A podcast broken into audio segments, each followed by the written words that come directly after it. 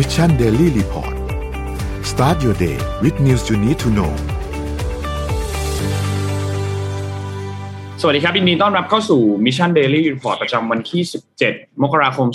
2565 นะครับ วันนี้คุณอยู่กับพวกเรา 3 คนตอน7โมงถึง8โมงเช้า สวัสดีพี่โทมัส สวัสดีพี่เอ็มครับ สวัสดีค่ะ สวัสดีครับ คุณผู้ฟังทุกท่านครับ ครับ เริ่มต้นเช้าวันจันทร์กันอย่างสดใสนะครับ เดี๋ยววันนี้เราค่อยๆ อัปเดตกันว่าช่วงเสาร์อาทิตย์ที่ผ่านมามีอะไรเกิดขึ้นบ้างนะครับ เราไปเริ่มต้นกันที่การอัปเดตตัวเลขเหมือนเคยครับ ตัวเลขเป็นอย่างไรบ้างครับตอนนี้ ตัวเลขการฉีดวัคซีนล่าสุดวันที่ 15 นะครับ เราฉีดวัคซีนไปได้ประมาณ 450,000 โดสนะครับ ซึ่งค่อนข้างโอเคเลย ฉีดเป็นเข็มที่ 3 ได้ค่อนข้างเยอะประมาณ 300,000 โดส แล้วก็เข็มที่ 3 ตอนนี้เราแตะตัวเลข 10 ล้านโดสแล้วนะครับ ซึ่งก็อย่างที่บอกครับ ตอนนี้แนะนำว่าให้ทุกท่านไปจองเรื่องของเข็มที่ 3 กันได้เลยนะครับ หลายพื้นที่หลายเครือข่ายเองค่ายโทรศัพท์เองก็เปิดให้จองแล้วนะครับ บางพื้นที่เองก็ สามารถมี walk in ได้ด้วยก็ลองดูตามพื้นที่ต่างๆ แต่แนะนำว่าจองเข้าไปก็จะได้สามารถจัดการระบบได้ง่ายกว่านะครับ ไปดูถัดไปครับ ตัวเลขของสถานการณ์ผู้ป่วยครับ อันนี้เป็นตัวเลขที่เราต้องจับตามองทุกวัน เพราะว่ามันสำคัญมาก เมื่อสัปดาห์ที่แล้วเนี่ยยังอยู่ที่ประมาณ 7 0,000นะครับ ตอนนี้เพิ่มขึ้นมาอยู่ที่ประมาณ 80,000 แล้วสำหรับตัวเลขการรักษาในโรงพยาบาลนะครับ อยู่ในโรงพยาบาลปกติประมาณ 46,000 อยู่ในโรงพยาบาลสนามเนี่ยประมาณ 34,000 นะครับ เป็นผู้ป่วยอาการหนักลดลง 18 คนอยู่ที่ 509 นะครับ ใส่เครื่องช่วยหายใจเพิ่มขึ้น 1 คนอยู่ที่ 106 นะครับ รักษาหายประมาณ4,800ตัวเลขผู้ติดเชื้อของเราเนี่ยยังทรงๆ อยู่ใกล้เคียงเดิมก็คืออยู่ประมาณ 7,000 วิ่งถึง 8,000 นะครับ แล้วก็ตัวเลขผู้เสียชีวิตเนี่ยล่าสุดรู้สึกว่าจะมีกลับมาแตะหลักหน่วยด้วยนะครับสำหรับผู้เสียชีวิตรายวันนะครับ ซึ่งเป็นเรื่องที่ดีนะครับ เพราะว่าตัวเลขผู้เสียชีวิตเราไม่พุ่งตามขึ้นไปด้วย นะครับกับผู้ติดเชื้อนะครับ อันนี้ถือว่าเป็นสัญญาณที่ดีที่เกิดขึ้นในช่วงการระบาดของโอไมครอนตอนนี้นะครับ แต่อย่างไรก็ตามขอแสดงความเสียใจกับผู้ที่เกี่ยวข้องแล้วก็ญาติด้วยนะครับ ก็หวังว่าเราจะผ่านวิกฤตครั้งนี้ไปได้ด้วยกันอย่างดีที่สุดนะครับ ไปดูตัวเลขถัดไปครับสำหรับตัวเลขเศรษฐกิจครับตัวเลขเศรษฐกิจดัชนีตลาดหลักทรัพย์บ้านเรานะครับ1,672.63 อันนี้ประจำวันศุกร์นะครับ ติดลบ 0.44%นะครับ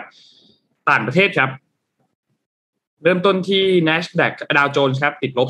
0.56%นะครับ NASDAQ ครับบวก 0.59%นะครับ NYSE ติดลบ 0.23%นะครับฟูซี่ติดลบ 0.28%และห่างเซ็งนะครับติดลบ 0.19%นะครับราคาน้ำมันดิบครับปรับตัวเพิ่มขึ้นเยอะพอสมควรเลยนะครับ WTI ครับ 83.82 เพิ่มขึ้นมาประมาณ 2.07%นะครับ Brent crude oil 86.06 เพิ่มขึ้นมา 1.88%น้ำมันกำลังจะแพงอีกแล้วนะครับ ราคาทองคำนะครับ อยู่ที่ติดลบ 0.25%นะครับ1,800 1,817.94 นะครับ และคริปโตเคอร์เรนซีครับคริปโตเคอร์เรนซีนะครับบิตคอยน์นะครับอยู่ที่ประมาณ 43,000นะครับ Ethereum อยู่ที่ประมาณ3,300นะครับ Binance อยู่ที่ประมาณ500นะครับ Solana อยู่ที่ 151 นะครับ Cardano 1.42 บวกเยอะกว่าเพื่อนเลยนะครับ บวกขึ้นมาประมาณเกือบเกือบ11%นะครับ แล้วก็ Bitkub Coin อยู่ที่ประมาณ 12.79 นะครับ นี่เป็นภาพรวมของคริปโตเคอร์เรนซีในช่วง 24 ชั่วโมงที่ผ่านมากับเมื่อวานนี้ครับ เมื่อคืน Cardano คึกคักเลยนะครับ ดีดตัวขึ้นมาแบบว่าขึ้นเป็นพลุเลยนะครับ ก็เดี๋ยววันนี้นะครับเรามีสัมภาษณ์นะครับ คุณท็อปจิรายุทธ์นะครับจาก Bitkub นะครับ ซึ่งหลายท่านก็คงจะรออยู่นะครับ ก็จะอยากจะฟังว่าเอ๊ะมุมมองของคุณท็อปในเรื่องของ คริปโตเคอร์เรนซีนะครับในปีนี้น่าลงทุนหรือไม่อย่างไรนะครับเดี๋ยวเราอีกสักพักหนึ่งนะฮะเดี๋ยวเราอัปเดตข่าวสักนิดหนึ่งแล้วก็รอคุณท็อปเตรียมตัวสักนิดหนึ่งนะครับผมพาไปอัปเดตข่าวนะครับเรื่องของ คริปโตเคอร์เรนซีก่อนนะฮะบิตคอยน์ครับล่าสุดนะครับมีกระแสข่าวมาว่าให้จับตาดูนะครับว่าราคาบิตคอยน์อาจจะพุ่งไปถึง 75,000 เหรียญสหรัฐ บางท่านอาจจะบอกว่าปีนี้ให้จับตาดูเลยอาจจะเห็น 1 0 0 0 0แสนเหรียญสหรัฐด้วยซ้ำนะครับคนที่ออกมาบอกครับคุณกิโดบูเลอร์ครับเป็นประธานเจ้าหน้าที่บริหารธนาคารซีบาของสวิตเซอร์แลนด์ครับให้สัมภาษณ์กับ CNBC ฮะบอกว่าเชื่อมั่นว่าบิตคอยน์อาจจะพุ่งแตะที่ระดับ 75,000 เหรียญสหรัฐ หรือคิดเป็นเงินไทยก็2ล้าน4แสนบาทนะครับในปีนี้ สาเหตุก็คือน่าจะได้รับแรงหนุนจากคำสั่งซื้อของบรรดานักลงทุนสถาบันการเงินนะครับ โดยรายงานระบุว่าจากแบบจำลองของธนาคารซีบานะครับ ชี้ว่าราคาบิตคอยน์น่าจะดีดตัวแตะที่ 50,000ถึง75,000 เหรียญสหรัฐต่อหนึ่งบิตคอยน์หลังจากที่ทะยานขึ้นสู่ระดับสูงสุดเป็นประวัติการณ์ที่ 69,000 เหรียญสหรัฐในเดือนพฤศจิกายนปีที่แล้วนะครับ อย่างไรก็ดีฮะมูลค่าบิตคอยน์ผันผวนจริง ๆ ในช่วง 2-3 เดือนที่ผ่านมานะครับ บูเลอร์กล่าวว่ากล่าวอีกนะครับว่าระหว่างในระหว่างการร่วมประชุม Crypto Finance Conference ที่เมืองเซนต์มอริตซ์ของสวิตเซอร์แลนด์เมื่อวันพุธที่ผ่านมานะครับ ว่าแสดงความมั่นใจว่าบิตคอยน์จะมีราคาปรับขึ้นไปเรื่อยๆ จากแบบจำลองที่บอกว่า 75,000 เหรียญสหรัฐต่อ1บิตคอยคำถามเดียวคือจะเป็นเมื่อไหร่นะครับ โดยเขาเชื่อมั่นว่าบรรดานักลงทุนสถาบันการเงินนะฮะ จะเป็นแรงหนุนที่ทำให้ราคาบิตคอยเพิ่มสูงขึ้นในปี 2022 นี้ จากการที่บรรดาหน่วยงานภาครัฐ และธนาคารกลางของหลายชาติ ให้ความสนใจกับการออกกฎเกณฑ์ควบคุมสินทรัพย์ดิจิทัลนะครับ ก็น่าสนใจนะครับว่า ยิ่งออกกฎเกณฑ์มา ยิ่งทำให้ราคาบิตคอยน์สูงขึ้นใช่ไหมนะครับ โดยมุมมองของคุณบูเลอร์บอกว่าเงินลงทุนจากสถาบันการเงินครับจะผลักดันราคาให้สูงขึ้น ธนาคารของเขาเองก็มีการควบคุมอย่างเต็มที่นะครับ เรามีกลุ่มสินทรัพย์ที่กำลังมองหาเวลาอันเหมาะสมในการลงทุนนะครับ อีกคนหนึ่งที่น่าสนใจครับ คุณปาสคาลโกติเย่ครับ CEO ของ Ledger ครับ ซึ่งเป็น wallet เงินดิจิทัลนะครับ ซึ่งผมก็เชื่อว่าหลายท่านคงใช้เป็นใช้บริการอยู่นะฮะก็ออกมาพูดกับ CNBC เช่นกันครับว่าขณะนี้มีแนวโน้มที่ว่าค้าปลีกนะครับ จะรับนะฮะ การชำระเงินด้วยคริปโตเคอเรนซีแล้วก็บิตคอยน์มากขึ้นนะฮะสังเกตได้จากธุรกิจด้าน NFT ที่กำลังเติบโต แล้วก็บรรดาเอกชนหลายเจ้า ให้ความสนใจกับการเข้าสู่โลก Metaverse นะครับตั้งแต่รองเท้าไปจนถึงนาฬิกาเสมือนจริง โดยความไว้วางใจของบรรดาเอกชนรายใหญ่เหล่านี้นะครับก็จะปิดเป็นอีกแรงผลักดันที่ทำให้ราคาบิตคอยสุ่งพุ่งสูงขึ้นเช่นกันนะครับ มีด้านดีแล้วนะครับ อีกด้านหนึ่งก็คงเป็นด้านความเสี่ยง แล้วก็สิ่งที่ต้องระวังเช่นเดียวกันนะครับ คอยแชร์ครับบริษัทจัดการสินทรัพย์ดิจิทัลนะครับ เปิดเผยว่ามีเม็ดเงินไหลออกจากตลาดคริปโตเคอเรนซีสูงเป็นประวัติการถึง 207 ล้านเหรียญสหรัฐ ในสัปดาห์แรกของปี 65 นี้นะครับ สกุลเงินที่ไหลออกมากที่สุดก็คือบิตคอยครับ เรียกว่าเป็นครึ่งหนึ่งเลยเพราะว่า 107 ล้านเหรียญสหรัฐนะครับคอยแชร์นะครับเป็นบริษัทจัดการสินทรัพย์ดิจิทัลนะครับก็ออกมาเปิดเผยว่าเม็ดเงินที่ไหลออกจากผลิตภัณฑ์การลงทุนและกองทุนสกุลเงินคริปโตเคอเรนซีนะฮะมีจำนวน สูงมากเป็นประวัติการในสัปดาห์แรกของปีนะครับแล้วเป็นการไหลออกติดต่อนานถึง 4 สัปดาห์นับตั้งแต่กลางเดือนธันวาคมที่ผ่านมา คิดเป็นมูลค่ารวมทัปีที่แล้วด้วยเนี่ยนะครับ 465 ล้านเหรียญสหรัฐประมาณในเวลาแค่ 1 เดือนนะครับ โดยในช่วงสัปดาห์แรกของปี 65 ครับก็คือปีนี้นะฮะเม็ดเงินที่ไหลออกจากตลาดการลงทุนสินทรัพย์ดิจิทัลมากที่สุดเป็นเงินสกุลบิตคอยน์นะครับซึ่งถือว่าเป็นสกุลเงินคริปโตเคอเรนซีที่มีมูลค่าตลาดสูงสุดนะครับ นักยุทธศาสตร์ด้านการลงทุนของ CoinShares ครับก็บอกว่าการที่เม็ดเงินจำนวนมากไหลออกจากตลาดการลงทุนในสินทรัพย์ดิจิทัลนะครับก็มีสาเหตุมาจากการที่นักลงทุนมีปฏิกิริยาต่อรายงานการประชุมล่าสุดของเฟดหรือธนาคารกลางสหรัฐเมื่อเดือนธันวาคมที่ผ่านมานะครับว่า ซึ่งระบุว่ามีความกังวลเกี่ยวกับเงินเฟอ้อที่เพิ่มสูงขึ้นนะครับส่งผลให้นักลงทุนมีความกังวลว่าเฟดจะปรับขึ้นอัตราดอกเบี้ยนะครับ ซึ่งก็เราก็เห็นเอฟเฟกไปแล้วนะครับ จากการที่คืนเดียวนะฮะเเรียกว่าสินทรัพย์เสี่ยงทั้งหลายนี่ มูลค่าไหลลงแบบว่าเป็นน้ำเลยนะฮะแล้วก็ช่วงนี้ก็ตีกลับมาแล้วนะครับ ทีนี้กลับมาที่เมืองไทยบ้างครับ คนก็ไปถามว่า เอ๊แล้วเรื่องภาษีล่ะจะเป็นอย่างไรบ้างนะครับ คนที่จะต้องตอบเรื่องนี้ได้ดีที่สุดนะครับ ก็น่าจะเป็นรัฐมนตรีว่าการกระทรวงการคลังนะครับ ทางคุณอาคมเติมพิทยาภัยศิษย์ครับก็ได้มอบหมายให้กรมสรรพากรครับ ไปหารือร่วมกับหน่วยงานที่เกี่ยวข้องนะครับ เพื่อเพิ่มความชัดเจนในการเก็บภาษีคริปโตเคอเรนซีนะครับซึ่งขณะนี้กรมสรรพากรอยู่ระหว่างการพิจารณา ในรายละเอียดร่วมกับสมาคมสินทรัพย์ดิจิทัลไทยนะครับ อย่างไรก็ดีในกฎหมาย ระบุเรื่องการเก็บภาษีคริปโตเคอเรนซีไว้แล้ว และปีภาษีที่ผ่านมาก็มีการเสียภาษีในเรื่องนี้อยู่ในเรื่องนี้อยู่นะครับขออภัยครับแต่ในปีภาษี 2564 นี้นะครับ มีการกำหนดรายละเอียดให้ชัดเจนขึ้น ซึ่งมีลักษณะการแจ้งยอดรายได้กำไรจากคริปโตเคอเรนซีนี้ก็เป็นการประเมินตนเองนะครับ ส่วนหลักเกณฑ์จะไปอย่างไรนะครับ คุณอาคมบอกว่ากรมสรรพากรอยู่ระหว่างการศึกษาและพิจารณาทุกประเด็น ทั้งในเรื่องการคำนวณภาษีเงินได้กำไรจากคริปโตเคอเรนซีและการนำส่วนที่ขาดทุนจากคริปโตเคอเรนซีมาคำนวณหักลบกันได้ โดยในต่างประเทศก็มีการคำนวณภาษีรูปแบบนี้ ซึ่งจะต้องทำให้ทันภายในการสิ้นสุดยื่นแบบแสดงเงินได้ถึง 8 เมษายน 65 ปีนี้ ขณะที่จะปรับรูปแบบการเก็บภาษีเงินได้คริปโตเคอเรนซีเป็น capital gain ไปเลยทีเดียว โดยไม่ต้องคำนวณเป็น transaction เนื่องจากอาจจะมีจำนวนเยอะมากเกิน ในส่วนนี้ที่คุณอาคมบอกมาขีดเส้นใต้นะครับกำลังอยู่ในช่วงการพิจารณาครับคุณอาคมคุณอาคมยังกล่าวต่อไปครับว่า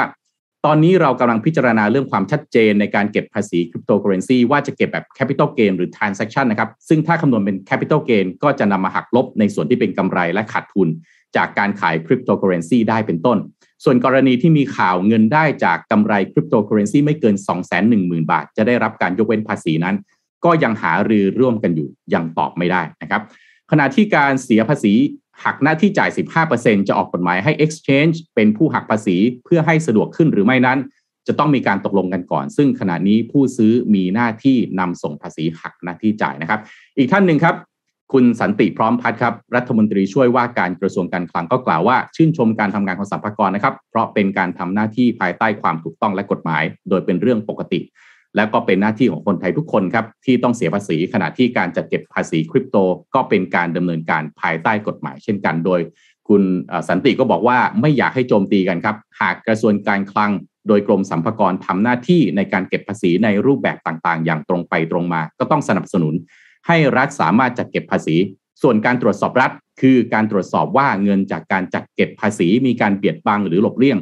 ก็ต้องช่วยกันตรวจสอบช่วยกันปกป้อง แต่หากภาษีที่จัดเก็บ มีการนำเข้าสู่ระบบถูกต้อง มีการนำไปพัฒนาต่อ ก็ควรจะต้องช่วยสนับสนุนกันนะครับคุณสันติกล่าวอีกว่าเงินคริปโตครับไม่เหมือนกับเงินดอลลาร์เงินเยนหรือเงินบาทที่มีรัฐบาลหรือหน่วยงานเข้าไปคอยกำกับดูแล เข้าไปค้ำประกันไม่ให้ล้ม หรือเกิดความเสียหาย แต่คริปโตเป็นเงินขององค์กร ซึ่งการที่กรมสรรพากรเข้ามาจัดเก็บภาษีตามกฎหมาย เหมือนการเข้าไปดูการซื้อขายหรือความผิดปกติที่เกิดขึ้น ซึ่งการจัดเก็บภาษีก็ไม่ใช่กฎเกณฑ์ที่ตั้งขึ้นมาใหม่ เช่นเดียวกับภาษีหุ้นที่รัฐบาลได้ยกเว้นมาหลายสิบปี ดังนั้นแล้วถึงเวลาที่ต้องจัดเก็บ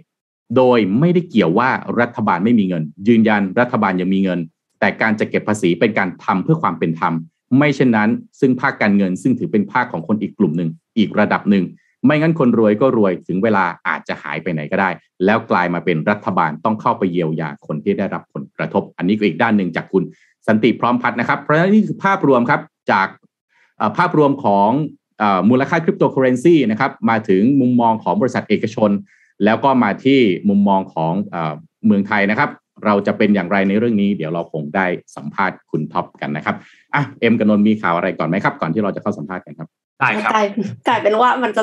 มีเรื่องที่คั่นระหว่างใช่คริปโตริงเคอเรนซีกับๆคริปโตเคอเรนซีหรือเปล่าคะกันนะพี่โทมัสเมื่อกี้เมื่อกี้พี่โทมัสพูดถึงเรื่องของคริปโตเคอเรนซีอะนนไปดูข้อมูลอันหนึ่งของ Bloomberg แล้วก็เขียนน่าสนใจเหมือนกัน ช่วงก่อนหน้านี้เนี่ยมันมีช่วงที่ราคาของบิตคอยน์มันเสี่ยงเสี่ยงจะหลุดตรงช่วงหมื่นใช่ไหมครับ แล้วมันก็ยังดีดตัวขึ้นมาได้ แล้วก็ยังวนๆอยู่ใกล้ๆสี่หมื่นตอนนี้รู้สึกจะว่าจะอยู่ประมาณสี่หมื่นสามสี่หมื่นสี่ประมาณเนี้ย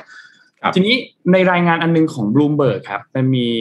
พูดถึงเรื่องของ call option call option เนี่ยคือพูดง่ายๆคือการเก็งกำไรว่าราคามันจะขึ้นนั่นแหละ มันมีในตลาดตอนนี้มันเริ่มมี call option สูงขึ้น เมื่อเทียบกับปริมาณ put option คือเก่งว่าตลาดราคาจะลงเนี่ยนะครับก็ก็อาจจะเป็นสัญญาณอันหนึ่งว่านักลงทุนเน่ยเริ่มมั่นใจแล้วไหมว่าในช่วงระดับ 40,000 เหรียญเนี่ยมันเป็นราคาที่ต่ำที่สุดแล้ว แล้วหลังจากนี้ราคาบิตคอยอาจจะดีดตัวกลับขึ้นมาแล้วหรือเปล่าอันนี้ก็เป็นข้อมูลอันหนึ่งที่ ที่มันฟ้องออกมาจากตัวเลข stat นะครับแล้วทีนี้ก็ไม่แน่เหมือนกันว่าถ้าหากว่ามีข่าวอะไรที่เป็นฝั่งด้านลบเกิดขึ้นมาสักช่วงหนึ่งมีข่าวตีมาสักช่วงหนึ่งอย่างเช่นแบบ ที่หลาย ๆ ประเทศออกมาประกาศห้ามเรื่องของคริปโตเคอเรนซีหรือไม่สนับสนุนอะไรเงี้ยเราก็อาจจะเห็นตลาดกลับมาติดลบอีกครั้งหนึ่งหรือเปล่าอันนี้ก็ก็ต้องรอติดตามกันดูแต่ว่าตัวเลข statมันบอกแบบนี้นะครับแต่ก็ยังบอกทั้งหมดไม่ได้หรอก อืมครับ ก็น่าสนใจนะครับ เรื่องคริปโตเคอเรนซีว่า มีหลาย ๆ ท่านนะฮะก็เริ่มศึกษา บางท่านก็ศึกษามาค่อนข้างนานแล้วนะครับ ก็อาจจะเป็นโอกาสนะครับ ทีนี้จะเป็นโอกาสหรือเป็นความเสี่ยงครับหนึ่งในบุคคลที่น่าจะมาให้มุมมองนะครับที่เป็นประโยชน์กับทุกท่านก็คือคุณท็อปจิรายุส ทรัพย์ศรีโสภานะครับ ซึ่งในปี 2021 ที่ผ่านมาก็ต้องบอกว่าคริปโตเคอเรนซีถูกพูดถึงอย่างมากในหลายแง่มุมนะครับ แล้วก็เริ่มที่มีความแพร่หลายมากยิ่งขึ้น ดูตัวอย่างในประเทศไทยของเราก็ได้นะฮะว่าเราได้เห็นความเคลื่อนไหวที่เกี่ยวข้องกับคริปโตเคอเรนซีเยอะจริงๆนะครับเช่นการรับชำระค่าสินค้า แล้วก็การบริการที่เป็นคริปโตเคอเรนซีในภาคเอกชนหลาย ๆ ราย อย่าง Bangkok Airways นะครับแสนสิริแล้วก็อื่นๆอีกมากมายนะฮะขณะเดียวกันฮะในตอนนี้ก็เชื่อว่าหลาย ๆ คนน่าจะมีการขยายพอร์ตการลงทุนเข้ามาถือคริปโตเคอเรนซีกันมากขึ้นนะครับเนื่องจากการลงทุนในคริปโตเคอเรนซีเนี่ยมันเข้าถึงได้ง่ายขึ้นเทียบกับในอดีตนะฮะ การเข้ามาของคริปโตเคอเรนซีครับก็ถือเป็นเรื่องที่หลาย ๆ คนก็มองว่าคริปโตเคอเรนซีจะ disrupt นะฮะโลกแห่งการเงินในอนาคตมากขึ้น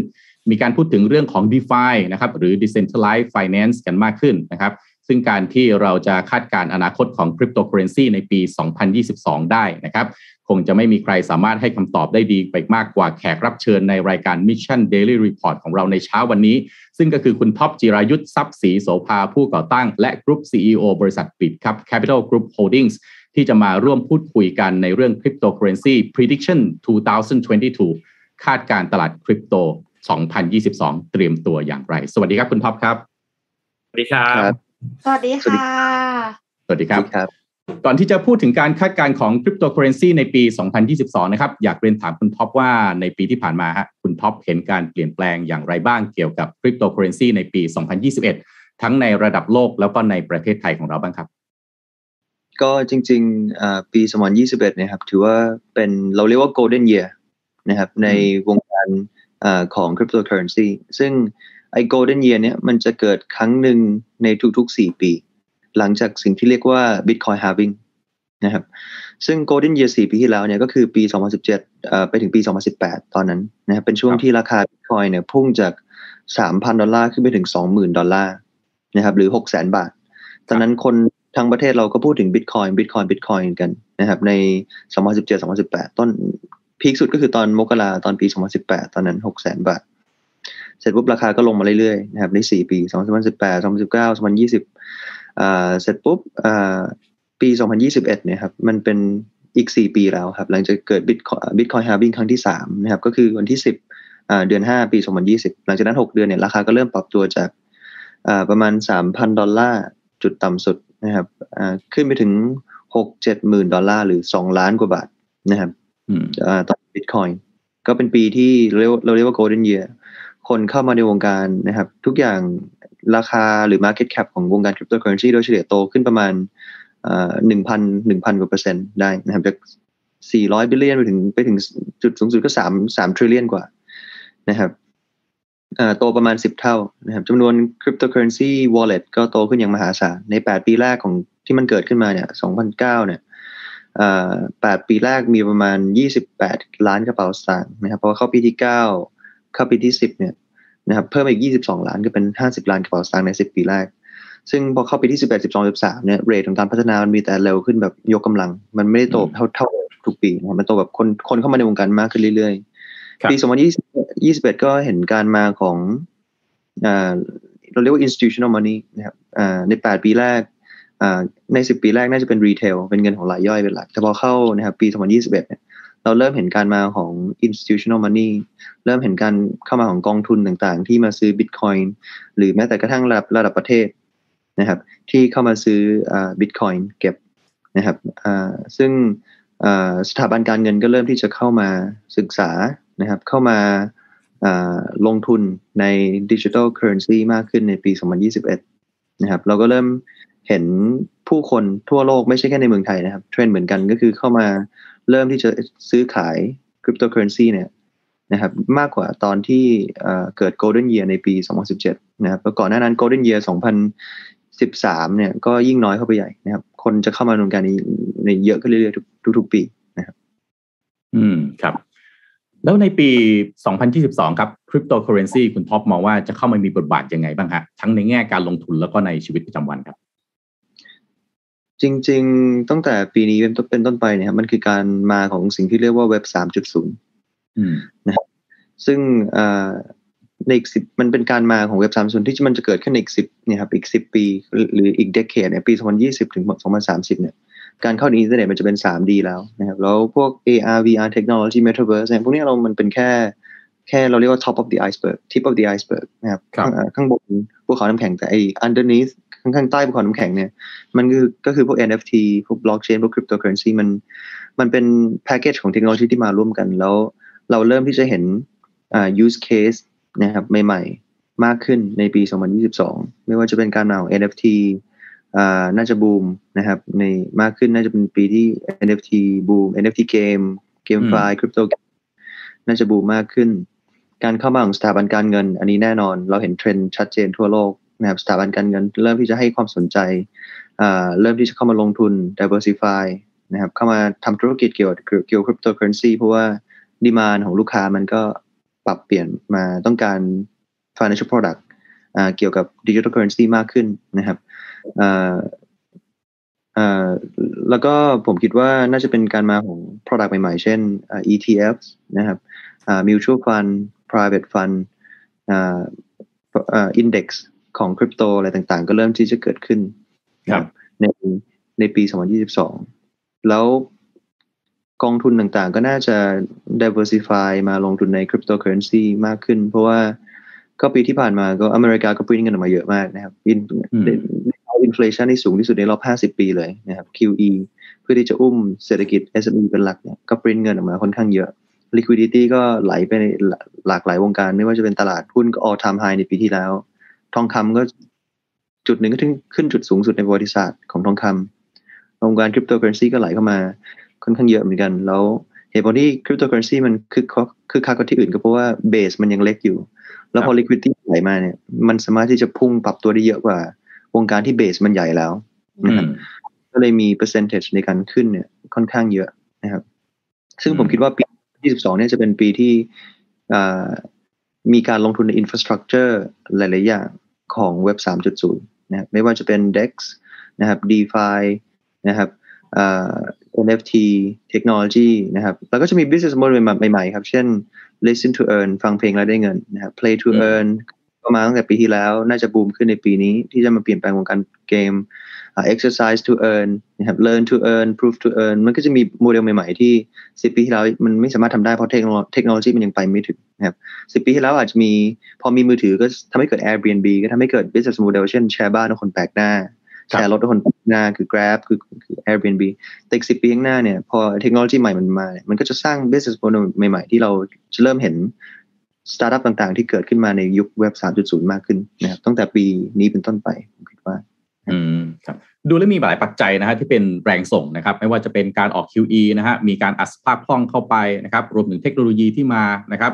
เรื่องของข้อมูลข่าวสารนะครับ ก็ทำให้ตลาดคริปโตเคอเรนซีมีการเติบโตมากขึ้นนะครับ ตามที่คุณท็อปบอกมา ทีนี้แล้วอีกด้านหนึ่งละครับ ความเสี่ยงหรือปัจจัยอะไรบ้างในปี 2022ครับที่นักลงทุนรายย่อยๆ หรือจะรายใหญ่ก็ตามครับ ที่ควรจะต้องจับตามองอย่างใกล้ชิดสักนิดหนึ่งครับ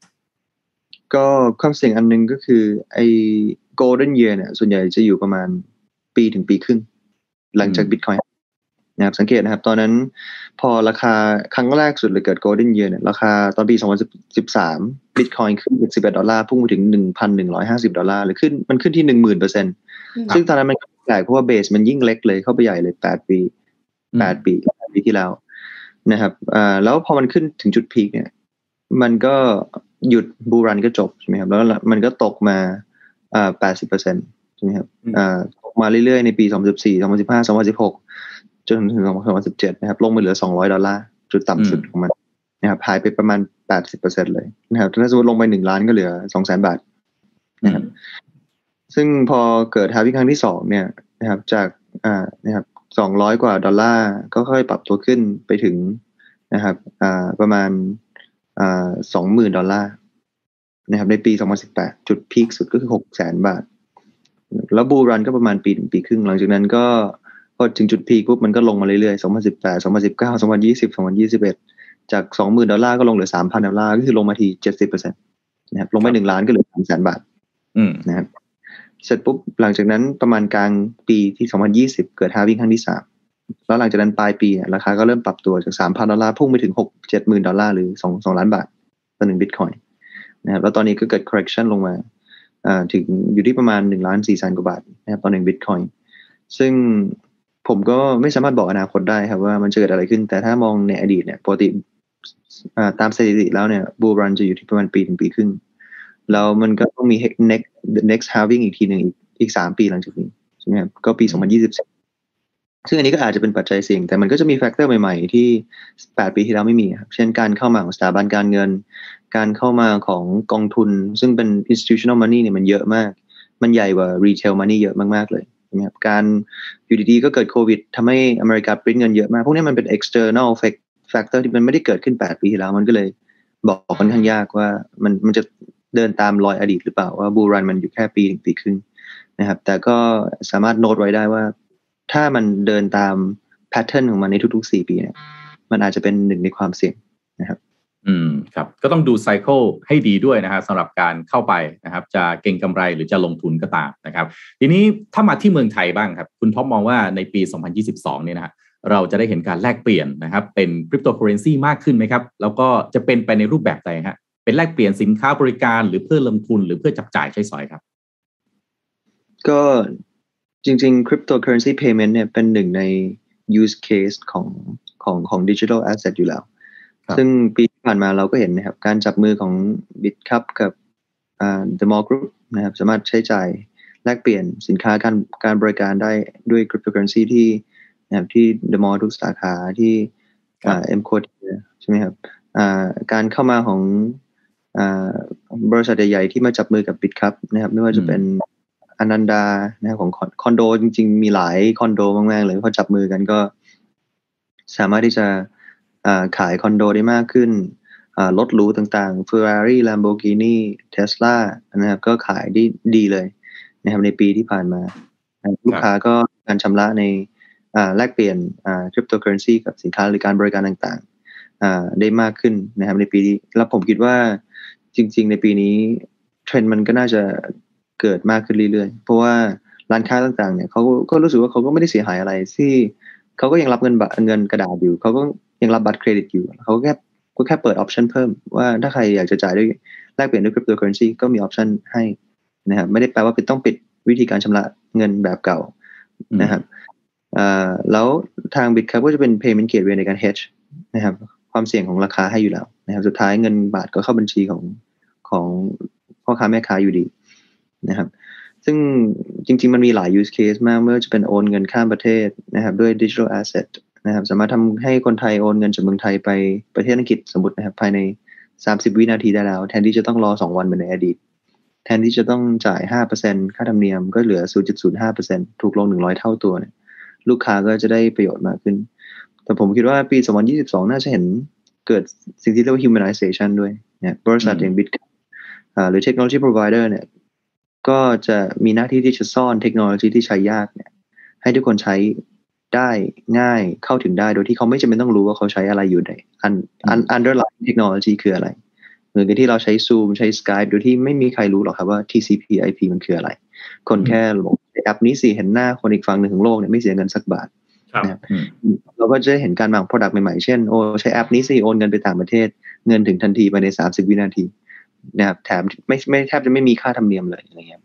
อันนี้คือการ humanization ของของเทคโนโลยีที่ที่คนส่วนใหญ่จะใช้โดยที่เขาไม่รู้ตัวตั้งแต่ปี 2022 เป็นขึ้นไปนะครับ อืมครับปี 2022 ครับ CNBC อ่าให้ข่าวว่า will be the biggest year for metaverse นะครับ เมื่อกี้คุณท็อปก็พูดถึง metaverse แล้วก็การมาของเอ่อ learn to earn play to earn สารพัดอะไร to to earn เนี่ยนะครับ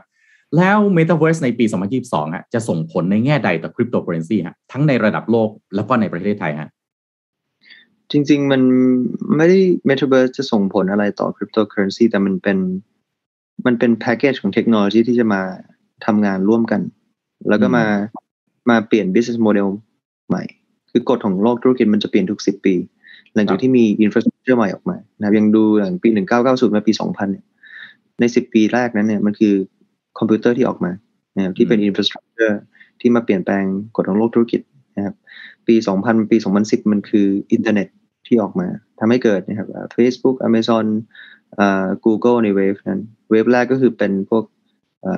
Microsoft กับ Apple ที่เกิดใน wave แรก พอปี 2010 มาปี 2020 10 ปี ให้หลังสดๆสดๆร้อนๆที่ผ่านมา 10 ปีที่ผ่านมา decade ที่ผ่านมาเนี่ยมันคือมือถือ มันก็ทำให้ธุรกิจธุรกิจใหม่ๆ เช่น Airbnb ใช่ไหมครับ Gojek Grab นะครับ Instagram เกิดขึ้นมา แต่ในปี 2020สามขึ้นไปเนี่ยมันไม่ใช่แค่หนึ่งตัว หรือหนึ่ง infrastructure แต่เป็นเป็นการมาของ multiple นะครับ infrastructure ที่มันเกิดพร้อมกัน เช่น AR VR technology หรือ Metaverse อันนี้ก็เป็นระดับเราเรียกว่า application layer หรือหรือ customer facing layer part แต่มันก็มีการพัฒนาที่เกิดขึ้นของ infrastructure อื่น ๆ ที่มาร่วมกันแล้วในอีกในสิบปีข้างหน้านี้ก็คือ cryptocurrency blockchain NFT AI artificial intelligence big data ใช่ไหม IoT Internet of Things อันนี้ก็จะเป็นการเข้าถึงของ smart device ของอินเทอร์เน็ตที่มันจะเป็น 3D แล้ว มันไม่ใช่ limit แค่จอสี่เหลี่ยมเล็กๆ เป็นเป็น 2D Internet from the sky 3D printing อะไรพวกนี้ครับมันจะเป็นการมาพร้อมกัน ซึ่ง มันมันเป็น infrastructure ที่มันจะมาเปลี่ยนแปลงกฎของโลกธุรกิจในอีกสิบปีข้างหน้า ซึ่งมันก็ส่งผลชื่ออ่าซึ่งกันและกันเพราะว่ามัน Metaverse มันเกิดขึ้นไม่ได้ถ้าไม่ไม่มี cryptocurrency ถ้าไม่มี NFT ใช่ไหมครับเป็น backbone เทคโนโลยีเหมือนกับ Skype เกิดขึ้นไม่ได้ถ้าไม่มี TCP IP นะครับมันทำงานร่วมกันนะครับ เพราะฉะนั้นยกตัวอย่างง่ายๆอย่างเงิน ถ้ายังเงินยังเป็นกระดาษอยู่นะครับเราจะละลายเงิน เอากระดาษเข้าไปในแลกเปลี่ยนสินค้าหรือการบริการในโลกเสมือนยังไงถูกไหมครับมันเราจะมีอวตารเป็นของตัวเองนะครับเราจะรู้ได้ไงว่าอวตารคนนี้คือท็อปจิรายุทธคนจริง เพราะมันหน้าตาเหมือนกันเป๊ะเลยสองตัว มันก็ต้องมีพวก NFT ในการ identify มี blockchain เพื่อที่จะมีสร้างสิ่งที่เรียกว่า digital scarcity เกิดขึ้นมานะครับ เพราะฉะนั้นผมคิดว่ามันมันเกิดพร้อมกันหลาย ๆ เทคโนโลยี แล้วการเข้าถึงอินเทอร์เน็ตมันจะเป็น immersive 3D experience มากขึ้นนะครับมันไม่สามารถที่บางตัวจะเกิดแล้วอีกตัวอีกอีกอย่างหนึ่งจะไม่เกิดมันมันมันเป็นไปไม่ได้นะครับ อืมครับงั้นถ้ามองคุณผู้ฟังตอนนี้ให้ความสนใจมากนะฮะเพราะนั้นเวลาจะมองเนี่ยคุณท็อปกำลังสรุปให้เห็นว่าต้องมองทั้งกระบวนการนะฮะจะไปมองแค่คริปโตอย่างเดียวไม่ได้จริงๆแล้วทั้ง supply chain มันเนี่ยเอื้อกันทั้ง อองค์คาพยพนะฮะทีนี้สุดท้ายนี้ก็อยากจะให้คุณท็อปฝากนิดนึงครับว่าแล้วบุคคลทั่วไปหรือภาคธุรกิจฮะต้องเตรียมตัวอย่างไรครับ กับบทบาทของคริปโตเคอเรนซีที่คาดการณ์ว่าจะเกิดขึ้นในปี 2022 นี้บ้างครับ ก็จริง ๆ ถ้าโดมองภาพรวมนะครับเศรษฐกิจดิจิทัลจะใหญ่ขึ้นเรื่อยๆทุกปีนะครับหลังจากปีเป็นต้นไป เศรษฐกิจ physical จะเริ่มที่จะเล็กลงแล้วมันถึงจุดปีที่แล้วคือ inflection point ที่ ตัดกันแล้วว่าเศรษฐกิจดิจิทัลเริ่มพุ่งมหาศาลไม่ค่อย new economy ไม่ค่อยโดนกระทบจากโควิดสังเกตนะครับในปีที่แล้ว old economy เนี่ยโดนกระทบมากๆเลย ซึ่งโควิดเนี่ยเป็น catalyst ในการเร่งเป็นแค่ตัวเร่งนะครับในสิ่งที่มันจะเปลี่ยนอยู่แล้วเนี่ยใน direction เนี้ยให้มันเปลี่ยนที่เร็วขึ้น ทุกคนเริ่มพูดถึง cloud computing มากขึ้น ทุกคนเริ่มเรียนออนไลน์กันมากขึ้นนะครับเศรษฐกิจดิจิทัลก็จะใหญ่ขึ้นเรื่อยๆ หลังจากปีนี้เป็นต้นไปเศรษฐกิจ physical จะเล็กลง ภายในไม่ถึง 5 ปีมาร์คซูเกอร์เบิร์กบอกว่าเราสามารถที่จะโฮโลแกรมกันได้แล้ว มี work group ไว้สำหรับทำงาน AR VR สำหรับ exercise ไม่ต้องจ้างโค้ชไป kickboxing อะไรที่จิมแล้วนะครับ ทุกคนก็ทำกันที่บ้านได้อ่ามันจะเป็นอินเทอร์เน็ตมันจะเริ่ม immersive 3D มากขึ้น ซึ่งผมคิดว่า SME เนี่ย แล้วแล้วเขาใช้คำว่า conservative ด้วยนะครับ conservative estimate ภายในไม่ถึง 5 ปี เราสามารถที่จะมีพวก digital lens บนบนแว่นตา แล้วเราก็สามารถที่จะ hologram กันได้แล้วนะครับ keyword คือ conservative แปลว่ามันอาจจะเร็วกว่าที่ที่เขานะครับ ซึ่งผมคิดว่าถ้ามันไม่ถึง5ปีจริงๆเนี่ย SME ต้องปรับตัวด่วนมากเลยนะส่วนใหญ่ของเรายังเป็น traditional business ที่เป็น real sector ไม่ผลิตสินค้าขายก็ให้บริการนะครับ หรือไม่ก็เป็น content business ที่ ทุกคนสามารถทำได้เหมือนกัน ตัดเป็น red ocean ตัดแข่งกันในแค่ที่ราคาตัดราคากันจนสุดสุดท้าย long long run equilibrium ก็คือ net profit ก็คือศูนย์ใช่ไหมครับเราควรสร้างธุรกิจใหม่ๆแล้วได้แล้วนะครับมี business model ใหม่ๆ เช่น platform business mega platform ecosystem business หรือหรือ operating system นะครับที่เข้ามาเปลี่ยนแปลงธุรกิจโมเดลนะครับซึ่ง SME ส่วนใหญ่ที่ผ่านมา 50 ปีเนี่ยไม่ได้ค่อย reinvest ในเทคโนโลยีไม่ได้มี R&D นะครับมากพอ นะครับของ net profit ที่เขา generate ทุกปี เราควรที่จะเริ่มจริงจังกับการ reinvest กำไรนะเพื่อที่จะ SME เนี่ยเป็น tech tech driven นะครับ tech driven company มากขึ้น หรือแม้แต่บริษัทใหญ่ๆครับ ตอนนี้ครับทุกโลกของเราส่วนใหญ่ขับเคลื่อนด้วยซอฟต์แวร์นะครับเราก็ต้องบริษัทใหญ่ก็ต้องเป็นเป็น tech company มากขึ้นนะเห็นได้ชัดเจนจากแบงก์ต่างๆเนี่ยเริ่มที่จะพูดแล้วว่าเขาไม่ใช่ financial company นะ แต่เขาเป็น technology company ที่ให้บริการทางการเงินใช่ไหมครับซึ่งเขาเป็น tech first ซึ่งผมคิดว่า SME ส่วนใหญ่ก็ต้องเริ่มที่จะต้องมาศึกษาสิ่งใหม่ๆนะครับศึกษาเทคโนโลยีใหม่ๆ แล้วโอกาสก็จะมากกว่านะครับเอสเอ็มีประเทศอื่นที่ไม่สามารถที่จะปรับตัวหรือยังยึดติดกับโมเดลเดิมๆอยู่นะครับในการทำธุรกิจ อืมครับน่าสนใจครับก็แปลว่าทุกๆคนหลังจากนี้ไปต้องปรับตัวมากยิ่งขึ้นนะครับแม้กระทั่ง SME ก็อาจจะต้อง turn การเป็น tech company เข้ามาบ้างนะครับ วันนี้ได้ความรู้ครบถ้วนจริงๆนะครับ แล้วก็ vision มุมมองในปีที่กำลังจะมาถึงนะครับ ก็ขอบคุณคุณท็อปจิรายุส ทรัพย์ศรีโสภานะครับ ผู้ก่อตั้งแล้วก็ Group CEO บริษัท Bitkub Capital Holding Group Holding นะครับมากๆ ที่ให้เกียรติเราในเช้าวันนี้นะครับถ้ามีโอกาสขอเรียนเชิญคุณท็อปอีกครั้งหนึ่งนะครับขอบคุณนะครับ สวัสดีครับขอบคุณมากครับขอบคุณค่ะ สวัสดีครับดีครับอ่าได้มุมมองกันเยอะนะฮะมุมมองที่น่าสนใจนะก็คือหลังจากนี้ไปนะฮะการเป็น tech company อาจจะไม่ใช่เรื่องแปลกประหลาดนะอาจจะไม่ใช่เรื่องใหม่นะครับ การมี tech นะฮะอยู่ในหลาย ๆ ภาคส่วนของการบริหารจัดการควรจะเป็นเรื่องปกติเหมือนที่เมื่อก่อนนะฮะเราเป็นอะไรฮะเป็นเราทำบัญชีก็คือทำบัญชีบน ledger แบบว่าเป็นสมุดใช่ไหมฮะทุกวันนี้ใครไม่ทำบนระบบบัญชีเนี่ยเป็นเรื่องแปลกประหลาดในอนาคตอาจจะเป็นไปได้ว่าการใช้ไอทีเข้ามานะฮะ ขับเคลื่อน คุณจะเป็น SME เล็กใหญ่แค่ไหนก็ตาม ก็ต้องเอาไอทีมาใช้หรือเทคโนโลยีมาใช้ก็อาจจะเป็นเรื่องปกตินะครับ keyword อันหนึงที่คุณท็อปพูดถึงเมื่อกี้คือคำว่า conservative estimate คือการคาดการณ์ว่ามันจะมาถึงภายในอีกกี่ปีอะแล้วเขาใช้ตอนนั้นเนี่ยตัวเลขที่พูดถึงขึ้นมาคือห้าปี ซึ่งอืมมันอาจจะเกิดขึ้นเร็วกว่านั้น เพราะอันนั้นเป็น conservative แล้วอืมอาจจะเกิดขึ้นในปีหน้าเลยไหมสองปีเลยไหม ก็เลยต้องเตรียมพร้อมกันให้มากขึ้น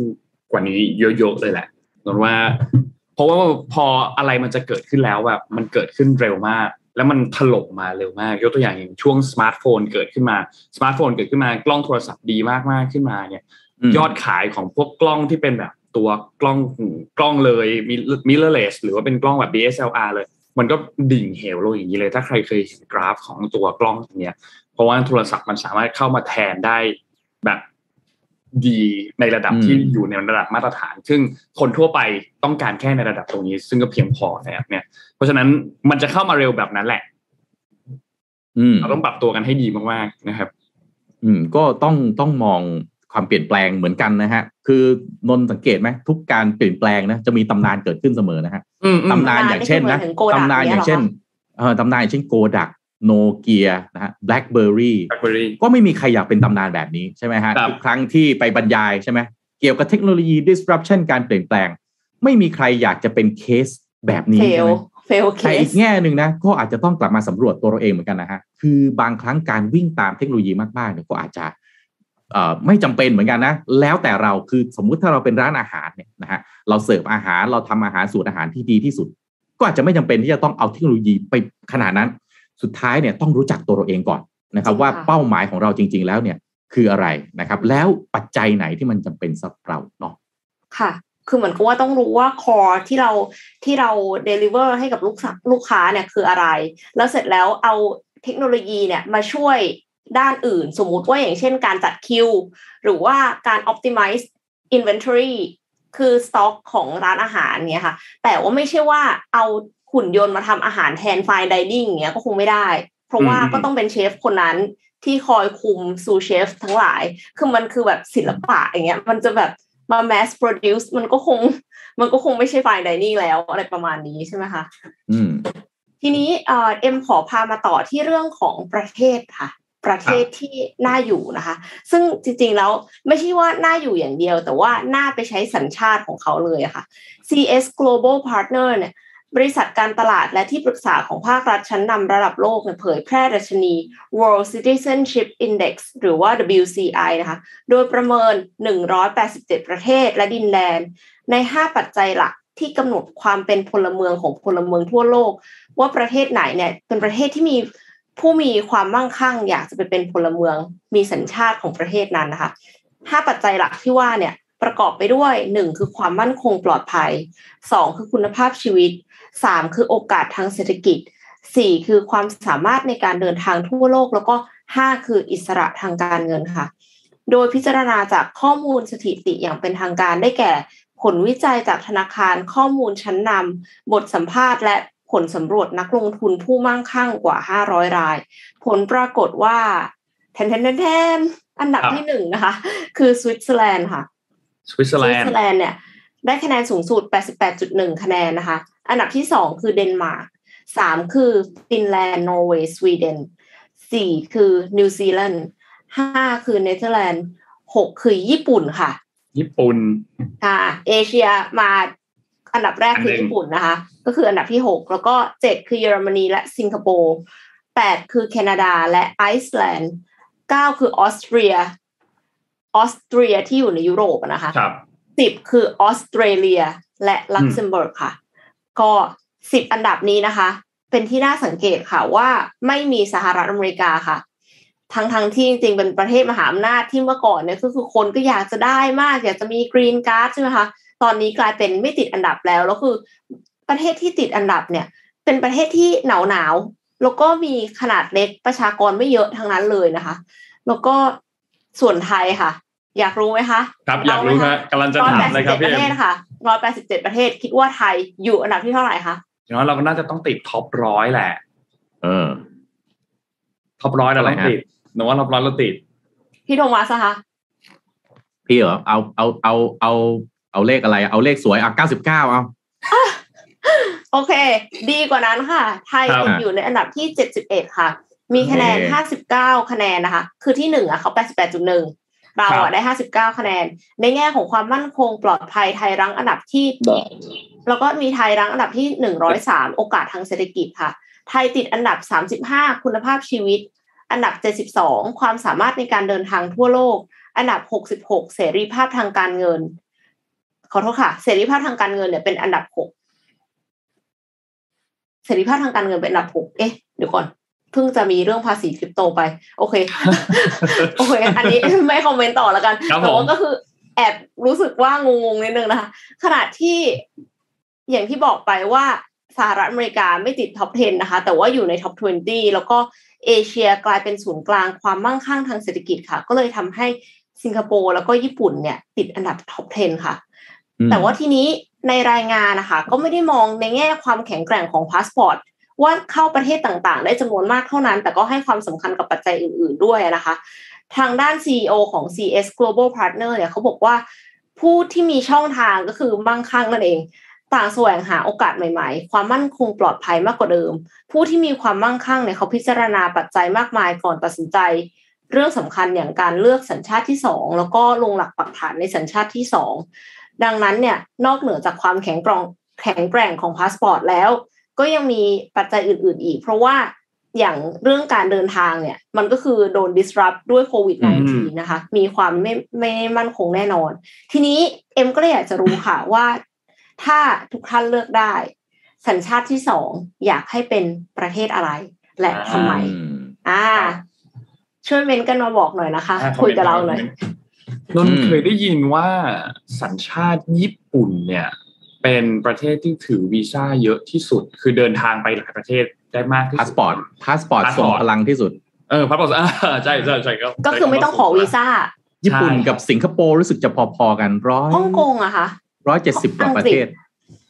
อะเอ่อสิงคโปร์กับญี่ปุ่นเยอะที่สุดครับที่เหลือรองอ๋อเหรอคะอ๋ออาอ๋อประเทศนี้เยอะเยอะมากเยอะแบบร้อยเจ็ดสิบแปดประเทศมั้งถ้าจำไม่ผิดใครใครขอตัวเลขเป๊ะๆคุณผู้ฟังมั่นใจมีคุณผู้ฟังรู้แน่นอนอืม แล้วทิ้งห่างประเทศอันดับต่อมาถัดมานี่นี่ทิ้งห่างเลยนะฮะถัดมารู้สึกว่าจะยังไม่ยังไม่ขึ้นหลักร้อยเลยไหมครับ น้อยอะคือน้อยน้อยกว่าเยอะมากอะ อืมเพราะฉะนั้นถ้าเกิดว่าถืออีกสัญชาติหนึ่งก็สิงคโปร์ญี่ปุ่นจะเป็นตัวเลือกที่ดี เพราะว่าครับผมเวลาจะไปไหนก็ไม่ต้องขอวีซ่านะครับ เพราะว่าได้พาสปอร์ตนี่ทรงพลังมากนะครับอ่าเมื่อกี้เราพูดถึงเรื่องวีซ่าไงไงมีคุณผู้ฟังรู้แล้วร้อยแปดสิบสองประเทศห้าร้อยแปดสิบสองอ่าคุณผู้ฟังเก่งกว่าเราเยอะมากครับอ่า ในเรื่องตัวเลขความเป๊ะของ Data ข้อมูลคุณผู้ฟังแน่นเนอะแน่นมากโหหนึ่งร้อยแปดสิบสองประเทศเยอะมาก เยอะมากจริงๆ มีดราม่าอันหนึงที่เกี่ยวข้องกับเรื่องของวีซ่าเหมือนกัน เกี่ยวข้องกับเรื่องของการเดินทาง ก็คือดราม่าของวงการเทนนิสครับค่ะอืมของโนฟักโนเล่ใช่ไหมโนเล่ถูกต้องฮะ มือวางอันดับหนึ่งของโลก ครับ แชมป์แกรนด์ส แลมยี่สิบสมัย ใช่ เป็นยังไงฮะนนท์ ต้องบอกว่าแชมป์แกรนด์ส a ลม20สมัยเนี่ย ตอนเนี้ยทั้งโลกเราเนี่ยมีสามคน ถูกไหมฮะ เรามีมีโนวัค ยอโควิชมีนาดาล แล้วก็มีโรเจอร์เฟเดอร์ที่ครองแชมป์มาแล้ว20สมัย ซึ่งซึ่งก็เป็นสูงสุดแล้วเนี่ยแหละนะครับ ทีนี้ ทุกคนแน่นอนว่าก็อยากที่จะได้สมัยที่ 21 ใช่ไหมครับ ในปีปีหนึ่งเนี่ยรายการ Grand Slam มันก็จะมีหลายรายการที่ถูกจัดขึ้นนะครับ แต่ว่ารายการแรกสุดที่จะจัดขึ้นเนี่ยนะครับคือรายการที่จัดขึ้นที่ออสเตรเลียในช่วงนี้นี่แหละนะครับก็เป็น Australian Open ปี 2022 เป็น Grand Slam แรกของปีนี้นะครับ ทีนี้ก็เลยถูกจับตามองมากๆเลย หลาย ๆ คนที่เป็นเล็งที่จะขึ้นมาแข่งขันเนี่ยก็ เล็งแชมป์อันนี้ไว้ แล้วต้องบอกว่าโนวัคเนี่ยเป็นคนที่ถนัดสนามนี้มาก เพราะว่าได้แชมป์มาแล้ว 9 ครั้งนะครับสำหรับ Australian Open เนี่ยนะครับ ทีนี้ประเด็นมันเป็นอย่างนี้ครับโนวัคยอโควิกตอนนี้อายุ 34 ปีแล้วนะครับ 34 ปีสำหรับนักกีฬาเนี่ยก็เริ่มถือว่าอายุค่อนข้างเยอะแล้วนะครับ เพราะฉะนั้นหลังจากนี้เนี่ยก็มีโอกาสที่จะเริ่มของร่างกายที่เริ่มเสื่อมสภาพลงนะครับ ซึ่งต้องบอกว่า มันไม่มีอะไรการันตีแล้วว่าหลังจากนี้เขาจะมีโอกาสได้แชมป์อีกไหมนะครับ เพราะฉะนั้นถ้วยแรกเนี่ยก็เป็นถ้วยที่สำคัญมากถ้วยแรกของปีนะครับ ทีนี้มันมีปัญหาหนึ่งก็คือออสเตรเลียเนี่ยเป็นประเทศที่เขาฉีดวัคซีนได้เยอะมากเขาฉีดวัคซีนสำหรับคนที่อายุตั้งแต่ 16 ปีขึ้นไปเนี่ยนะครับเขาฉีดวัคซีนเกิน 2 เข็มแล้วเนี่ยครบ 2 เข็มแล้วเนี่ยเกิน 90%แล้วซึ่งถือว่าเป็นตัวเลขที่สูงมากนะครับ เพราะฉะนั้นการที่จะให้นักท่องเที่ยวเดินทางเข้ามาเขาก็มีมาตรการหลายอย่างที่เข้มงวดมากๆพูดง่ายก็คือ คุณต้องฉีดวัคซีนก่อนอะ คุณถึงจะเดินทางเข้ามาได้ แล้วก็มีเรื่องของผลตรวจมีอะไรต่างๆนะครับ ทีนี้ประเด็นมันเป็นอย่างนี้ครับโนวัคยอโควิดเนี่ยเป็นคนที่มีจุดยืนอันหนึ่งก็คือเขายังไม่ยอมฉีดวัคซีนอืมนะครับเขาเคยพูดป็น anti-vaxxer อะเป็นเป็นแนวแนว anti vaxxer ก็คือเขาเขาเคยพูดถึงบอกว่าเขาเขาไม่ เขาจะไม่ปล่อยให้คนมาบังคับ ให้เขาฉีดอะไรก็ตามเข้าไปในร่างกาย ถ้าเขาไม่อยากฉีดนะครับ แล้วเขาก็เหมือนแบบเรื่องนี้มันเป็น unacceptable สำหรับเขานะครับ ซึ่งก็โอเค นั่นคือจุดยืนของทางด้านของนอฟักยอโควิดนั่นหมายความว่ากฎกติกาหนึ่งของออสเตรเลียในประเทศที่จะให้เดินทางเข้าประเทศมาได้เนี่ย คือคุณต้องฉีดวัคซีนแล้วสองเข็มครบแล้วนะครับอืมพอมันมีประเด็นอันนี้เกิดขึ้นมายกฟิกเนี่ยก็แน่นอนว่ามันขัดกับตัวเขาเรียกว่ามาตรการของทางฝั่งของออสเตรเลียนะครับ ทีนี้ แล้วมันจะไปยังไงต่อได้บ้าง ทางเลือกที่หนึ่งก็คือต้องมีการยื่นเรื่องออกมา ว่ามีเหตุผลทางการแพทย์ เช่น มีโรคแทรกซ้อนไหมหรือว่ามีอาการที่กลัวเข็มมากๆ ไม่สามารถที่จะฉีดได้จนแพทย์แนะนำมาออกมาว่าไม่ควรที่จะฉีดวัคซีนนะครับ ซึ่งก็ต้องมีเอกสารทางการแพทย์มีใบรับรองแพทย์อย่างชัดเจนว่าอะฉีดฉีดไม่ได้นะครับ ทีนี้ ต้องบอกว่าเคสของโนวัคโควิดเนี่ยไม่ใช่คนเดียว จริงๆ มีนักเทนนิสคนอื่นด้วยเหมือนกันที่ได้รับการยกเว้น ให้ครับสามารถที่จะเข้ามาในประเทศออสเตรเลียได้ทั้งๆที่ยังไม่ได้ฉีดวัคซีน ซึ่งก็ต้องมีการระบุเรื่องของเหตุผลทางการแพทย์ไปนะครับ ทีนี้ประเด็นคืออย่างนี้ครับ ในเดือนธันวาคมที่ผ่านมาปี 2021 เนี่ย นักเทนนิสทุกท่านก็ต้องส่งเอกสารเข้ามา ว่าอ่าโอเค ตัวเองเข้ามามีเอกสารยืนยันเรื่องของเออฉีดวัคซีนเรียบร้อยแล้วนะครับ ว่าจะต้องมาแข่ง ทีนี้โนวัคโควิดก็ส่งเอกสารมาเหมือนกันเขาส่งเอกสารมาแล้วเขาก็แสดงเจตจำนงบอกว่าจะมาร่วมแข่งขันด้วย แต่ไม่ได้ฉีดวัคซีน โดยที่มีเงื่อนไขทางการแพทย์มีเงื่อนไขมาว่าโอเค แพทย์อนุญาตแล้วว่าแบบไม่สามารถที่จะต้องฉีดได้มีใบรับรองแพทย์ออกมา ซึ่งอืมทางด้านของผู้จัดงานแข่งขันทางด้านของรัฐเองเนี่ยก็ตอบตกลงว่าโอเคโนวัคโควิดมาแข่งได้เขาก็ได้รับวีซ่าเข้าออสเตรเลีย เข้าออสเตรเลียได้เป็นกรณีพิเศษนะครับ ทีนี้ พอสามารถที่จะเข้าออสเตรเลียมาได้นะครับ ก็ทำให้ประชาชนออสเตรเลีย ซึ่งก็ต้องบอกว่าเขาฉีดวัคซีนกันแล้ว 90%เนาะอย่างที่นนท์บอกเขาก็โกรธก็รู้สึกว่าเอ๊ะทำไมถึงมีแบบอภิสิทธิ์เกิดขึ้นทำไมถึงไม่มีสิทธิ์ร์เลยเออรู้สึกไม่แฟร์ทำไมทุกคนทุกคนเขาก็ฉีดกัน คนนี้ไม่ฉีด เพราะฉะนั้นก็ควรจะทำตามมาตรการไหมคือไม่สามารถที่จะเข้าประเทศได้นะครับ ทีนี้สิ่งที่เกิดขึ้นนะครับ ก็มีดราม่าเกิดขึ้น มีการประท้วงกันเกิดขึ้น มีคนออกไปเดินประท้วงกันมากกว่าหนึ่งพันคนนะครับ ภาพมันก็เลยแบ่งเป็นสองภาพ ภาพที่หนึ่งเอาฝั่งของคนจัดก่อนฝั่งของผู้จัดฝั่งของประเทศ โนวัคยอโควิดเป็นมือวางอันดับหนึ่ง เพราะฉะนั้นเป็นแมกเนตที่สำคัญมาก ๆ ในสำหรับงานนี้นะครับ ให้คนเข้ามาสนใจมีรายได้จากการเข้าชม มีสปอนเซอร์มีนู่นมีนี่นะครับ เพราะฉะนั้นโนวัคโควิดเป็นคนที่สำคัญมาก ๆสำหรับงานนี้นะครับ แล้วที่สำคัญก็คือรัฐบาลเองก็ออกวีซ่าให้เข้าประเทศได้แล้วด้วยนะครับ อีกฝั่งหนึ่งคือฝั่งของสังคมฝั่งของประชาชนออสเตรเลีย ซึ่งก็โกรธมีความโกรธมาก แล้วโกรธหลายคนเลยโกรธทั้งตัวยอโควิชเองที่โกรธโดยตรงเลยที่ที่เดินทางเข้ามาในประเทศโดยที่ไม่ฉีดวัคซีน โกรธคนจัดงานด้วย โกรธรัฐบาลที่ให้วีซ่าไปด้วยนะครับ ทีนี้ก็มีคนออกมาวิพากษ์วิจารณ์กันมากมายนะครับ แล้วใครจะต้องตัดสินสุดท้ายเรื่องก็ต้องไปที่ศาลครับอืมทางด้านของสกอตต์มอริสันสกอตต์มอริสันเป็นนายกรัฐมนตรีนะครับเขาก็บอกว่าโอเค รัฐบาลจะมีการตรวจสอบในเรื่องของหลักฐานทางการแพทย์ของยอโควิชอีกครั้งหนึ่งว่าหลักฐานทางการแพทย์อันนี้มีความน่าเชื่อถือไหมสามารถที่จะรับฟังมันมีมันถูกต้องจริง ๆ หรือเปล่านะครับ ซึ่งต้องบอกว่าเราโน้ตไปนิดนึงว่านอร์ฟักโควิดเนี่ยเคยติดโควิดแล้วนะครับ ในวันที่ 16 ธันวาคมปีที่แล้วปี 2021 นะครับตอนนั้นติดโควิดแล้ววันที่ 16 แต่ก็มีภาพของเขาที่หลังจากนั้นหนึ่งวันคือวันที่ 17 เนี่ย เดินทางไปร่วมงานมอบรางวัลให้กับนักเทนนิสซึ่งคนก็สงสัยว่าอ้าวตัวเองติดโควิดทำไมถึงไม่กักตัวนะครับ อันนี้ก็เป็นเรื่องหนึ่งที่เกิดขึ้นและผ่านไปแล้ว ทีนี้สกอตต์มอริสันครับเขาก็ทำการตรวจหลักฐานตรวจอะไรต่างๆ แล้วก็บอกว่าถ้าสมมติว่าหลักฐานไม่หลักฐานไม่เพียงพอเนี่ย ก็จะต้องถูกส่งกลับบ้านทันทีนะครับ ทีนี้ โนวัคยาโควิดเนี่ยเขาบินเข้ามาที่ออสเตรเลียเนี่ยวันที่ 5 มกราคมนะครับ บินเข้ามาเรียบร้อยแล้ว และสุดท้ายออสเตรเลียเนี่ยก็มีคำสั่งยกเลิกวีซ่าของจอร์โควิดครับ โดยเกร็กฮันต์นะครับเกร็กฮันต์เนี่ยเขาเป็นรัฐมนตรีกระทรวงสาธารณสุขนะครับ ก็บอกว่าโอเคสุดท้ายแล้วมีคำสั่งเพราะว่าตรวจเช็คเงื่อนไขแล้ว แล้วพบว่ามีเงื่อนไขบางอย่างที่มันไม่ถูกต้องนะครับ แน่นอนว่าฝั่งของยอร์โควิดเองก็มีการแต่งตั้งทนาย แล้วก็ให้ทนายเนี่ยยื่นเรื่องต่อศาลว่า ทางด้านของรัฐบาลมีสิทธิ์ที่จะยกเลิกตัววีซ่าอันนี้ไหมนะครับ สุดท้ายแล้วที่ทางฝั่งของศาลเนี่ยนะครับ ก็มีการตัดสินออกมานะครับทางฝั่งของกองเชียร์กันฝั่งของกองเชียร์เนี่ยเขาก็บอกว่าอันเนี้ยมันก็ก็สามารถก็ก็สามารถที่จะเข้ามาได้แล้ว เพราะหนึ่งนอฟักเดินทางเข้าประเทศแล้ว ได้รับวีซ่ามาแล้วก่อนหน้านี้ จะมาเปลี่ยนกลางทางเนี่ยก็เหมือนกับฝั่งของรัฐบาลเนี่ย กลับคำเองไหมเพราะว่ามีแบบดราม่าเกิดขึ้น มีคนออกมาประท้วงเกิดขึ้น เพราะว่ากฎเนี่ยมันก็เขียนอยู่แล้วชัดเจนตอนแรกว่า ถ้าไม่ฉีดวัคซีนห้ามเข้า เพราะฉะนั้นวีซ่าก็ไม่ควรจะได้ตั้งแต่แรกนะครับ ทีนี้ศาลก็ตัดสินครับศาลบอกว่าในมุมการตัดสินเนี่ยคือการยกเลิกวีซ่าเนี่ย เป็นสิ่งที่รัฐบาลเนี่ยทำไม่ถูกต้องนะครับ แล้วก็เปลี่ยนกฎคือมันเปลี่ยนกฎกันแบบปุบปับมากๆ แล้วไม่ได้ให้เวลายอโควิชเตรียมตัวอะไรเลยนะครับ ในมุมของศาลคือก็ไม่ได้ตัดสินว่าการให้วีซ่าสามารถทำได้หรือเปล่า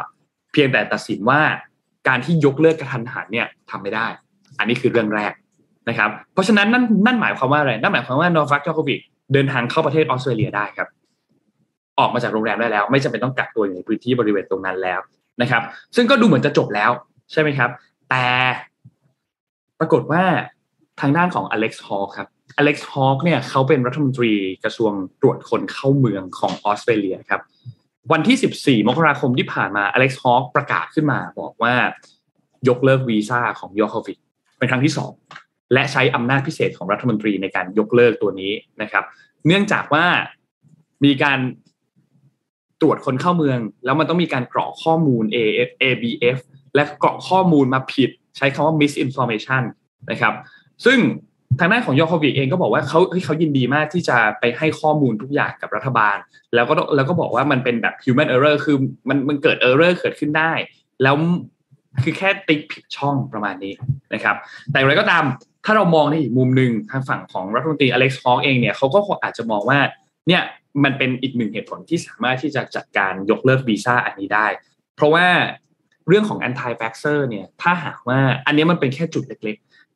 แต่ภาพใหญ่ที่มันจะกระทบต่อไปเนี่ยคือ อาจจะทำให้เกิด anti f a x e r มากขึ้น แล้วเอาเรื่องนี้มาเป็นข้ออ้างได้เหมือนกัน ซึ่งรัฐบาลเองในมุมที่เขาต้องการที่จะให้คนฉีดวัคซีน เพื่อที่จะเกิดภูมิคุ้มกันเนี่ยเขาก็ไม่อยากให้เกิดเกิดเรื่องนี้ขึ้นอยู่แล้วนะครับ ทีนี้ฝั่งยอโควิดก็ไม่ยอมสิครับ รอบนี้ก็ไม่ยอมเหมือนเดิม พอไม่ยอมปุ๊บก็ส่งเรื่องกลับไปที่ศาลต่อพอส่งเรื่องกลับไปที่ศาลเนี่ยฝั่งทนายเอง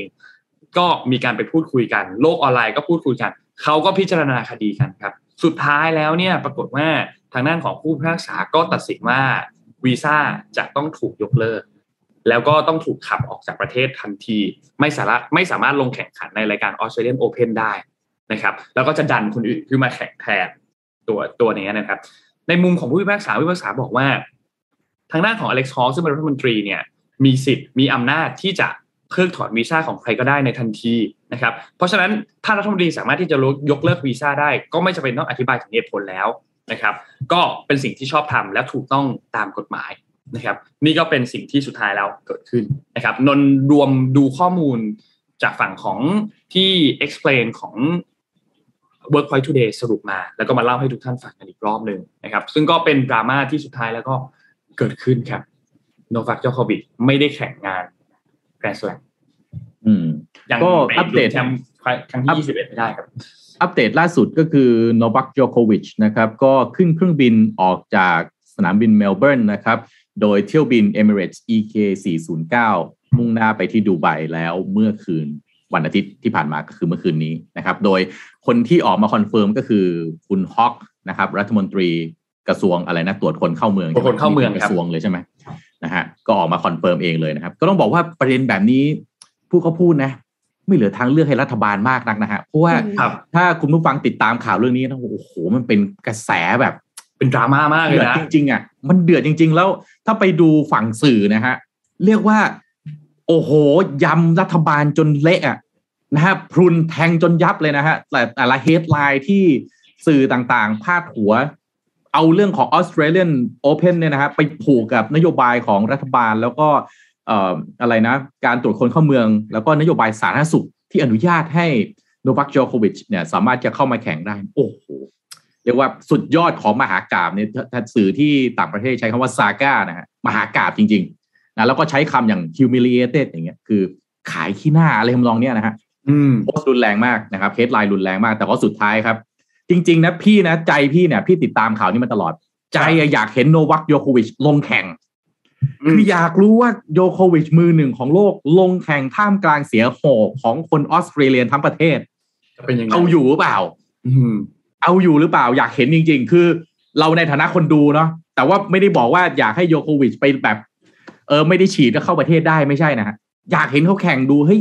ไอจิตใจหัวจิตหัวใจเนี่ย ไหวไหมแต่สุดท้ายก็ ไม่ได้แข่งนะไม่ได้ดูไป แล้วก็หลังจากนี้ไปโนวัคโยโควิชจะถูกห้ามเข้าประเทศออสเตรเลียสามปีด้วยนะ ตามกฎหมายอืมนะฮะแล้วดันเป็นถ้วยถนัดด้วยนะ เป็นรายการเป็นถนัดถ้วยที่ด้วยชนะมาเก้าปีอะเรียกว่าจจอองงรายการถนัดอะจองเป็นแชมป์แบบว่าขาประจำเลยอะครับนะฮะแล้วก็ตัวเองจริงๆกำลังสร้างประวัติศาสตร์นะเป็นแชมป์แกรนด์ส a ลมที่เอ่อจำนวนสูงที่สุดในโลกใช่ไหมครับใช่ไหมยี่สิบเอ็ดครั้งอ่า แซงโรเจอร์เฟเดอร์แล้วก็ราฟาเอลนาดาลใช่ไหมฮะก็เลยต้องไปลุ้นรายการต่อไปนะครับนั่นแหละฮะนั่นแหละครับ ทีนี้คนก็มีการพูดถึงเหมือนกันตามข่าวเขาก็พูดถึงบอกว่า แล้วมันจะกระทบความสัมพันธ์ระหว่างประเทศหรือเปล่าหลังจากนี้นะครับ เพราะมันก็เป็นประเด็นที่โหใหญ่โตมากกับรัฐบาลด้วยกับทางฝั่งของศาลด้วยนะครับ ก็ต้องรอติดตามดูครับว่าว่าว่าหลังจากนี้จะยังไงต่อครับอืมแต่สรุปแล้วไม่ได้แข่งรายการนี้ไม่ได้แข่ง ไม่ได้แข่งครับนะแต่ว่าออสเตรเลียนโอเพนยังดำเนินต่อไปนะฮะ ไม่ใช่ว่าไม่ได้แข่งนะแค่โนวัคไม่ได้โยแข่งโควิชคนเดียวที่ไม่ได้แข่งนะออสเตรเลียนโอเพนยังดำเนินต่อไปนะครับครับ ถูกต้องครับถูกต้องอ่าแล้วเมื่อคืนก็มีข่าวที่เรียกว่าเอ่อต้องไม่ใช่เมื่อคืนสิติดตามมาหลายวันก็คือเรื่องของซึนามิใช่ไหมเอ็มมีค่ะข่าวเรื่องนี้แล้วเปล่าฮะซึค่ะนามิก็ที่ตองกาแล้วก็ญี่ปุ่นอีกหลายประเทศที่เตือนภัยกันอืมค่ะ คือเอ่อเมื่อสุดสัปดาห์ที่ผ่านมานะคะ มันมีเหตุระเบิด ของภูเขาไฟใต้ทะเลค่ะ ที่ตองกาคือพอภูเขาไฟใต้ทะเลของตองกาเนี่ยระเบิดขอขอภาพขึ้นมาหน่อยค่ะ ทีมงานเอ่อที่ส่งไปให้เป็น Twitter ค่ะ คือมันเห็นจากระยะไกลมากๆนะคะ อันนั้นคือถ่ายจากดาวเทียมนอกโลกเนี่ยครับเห็นว่าแบบภูเขาไฟใต้ทะเลระเบิดขึ้นมา แล้วมันก็คือทำให้เกิดสึนามิที่ตองกาแล้วก็ไปกระทบที่ฟิจิ วานูอาตู แล้วก็มีคำเตือนที่ญี่ปุ่น ซึ่งญี่ปุ่นก็แล้วโดนได้แล้วโดนผลกระทบเหมือนกันครับพี่เอ็มโดนผลกระทบเหมือนกันใช่ไหมคะเดี๋ยวครับเดี๋ยวเดี๋ยวจะขอให้นนท์เสริมได้ทีเลยนี้ครับก็คือมีนิวซีแลนด์นะคะได้ยินเสียงค่ะ ได้ยินเสียงภูเขาไฟระเบิด คิดดู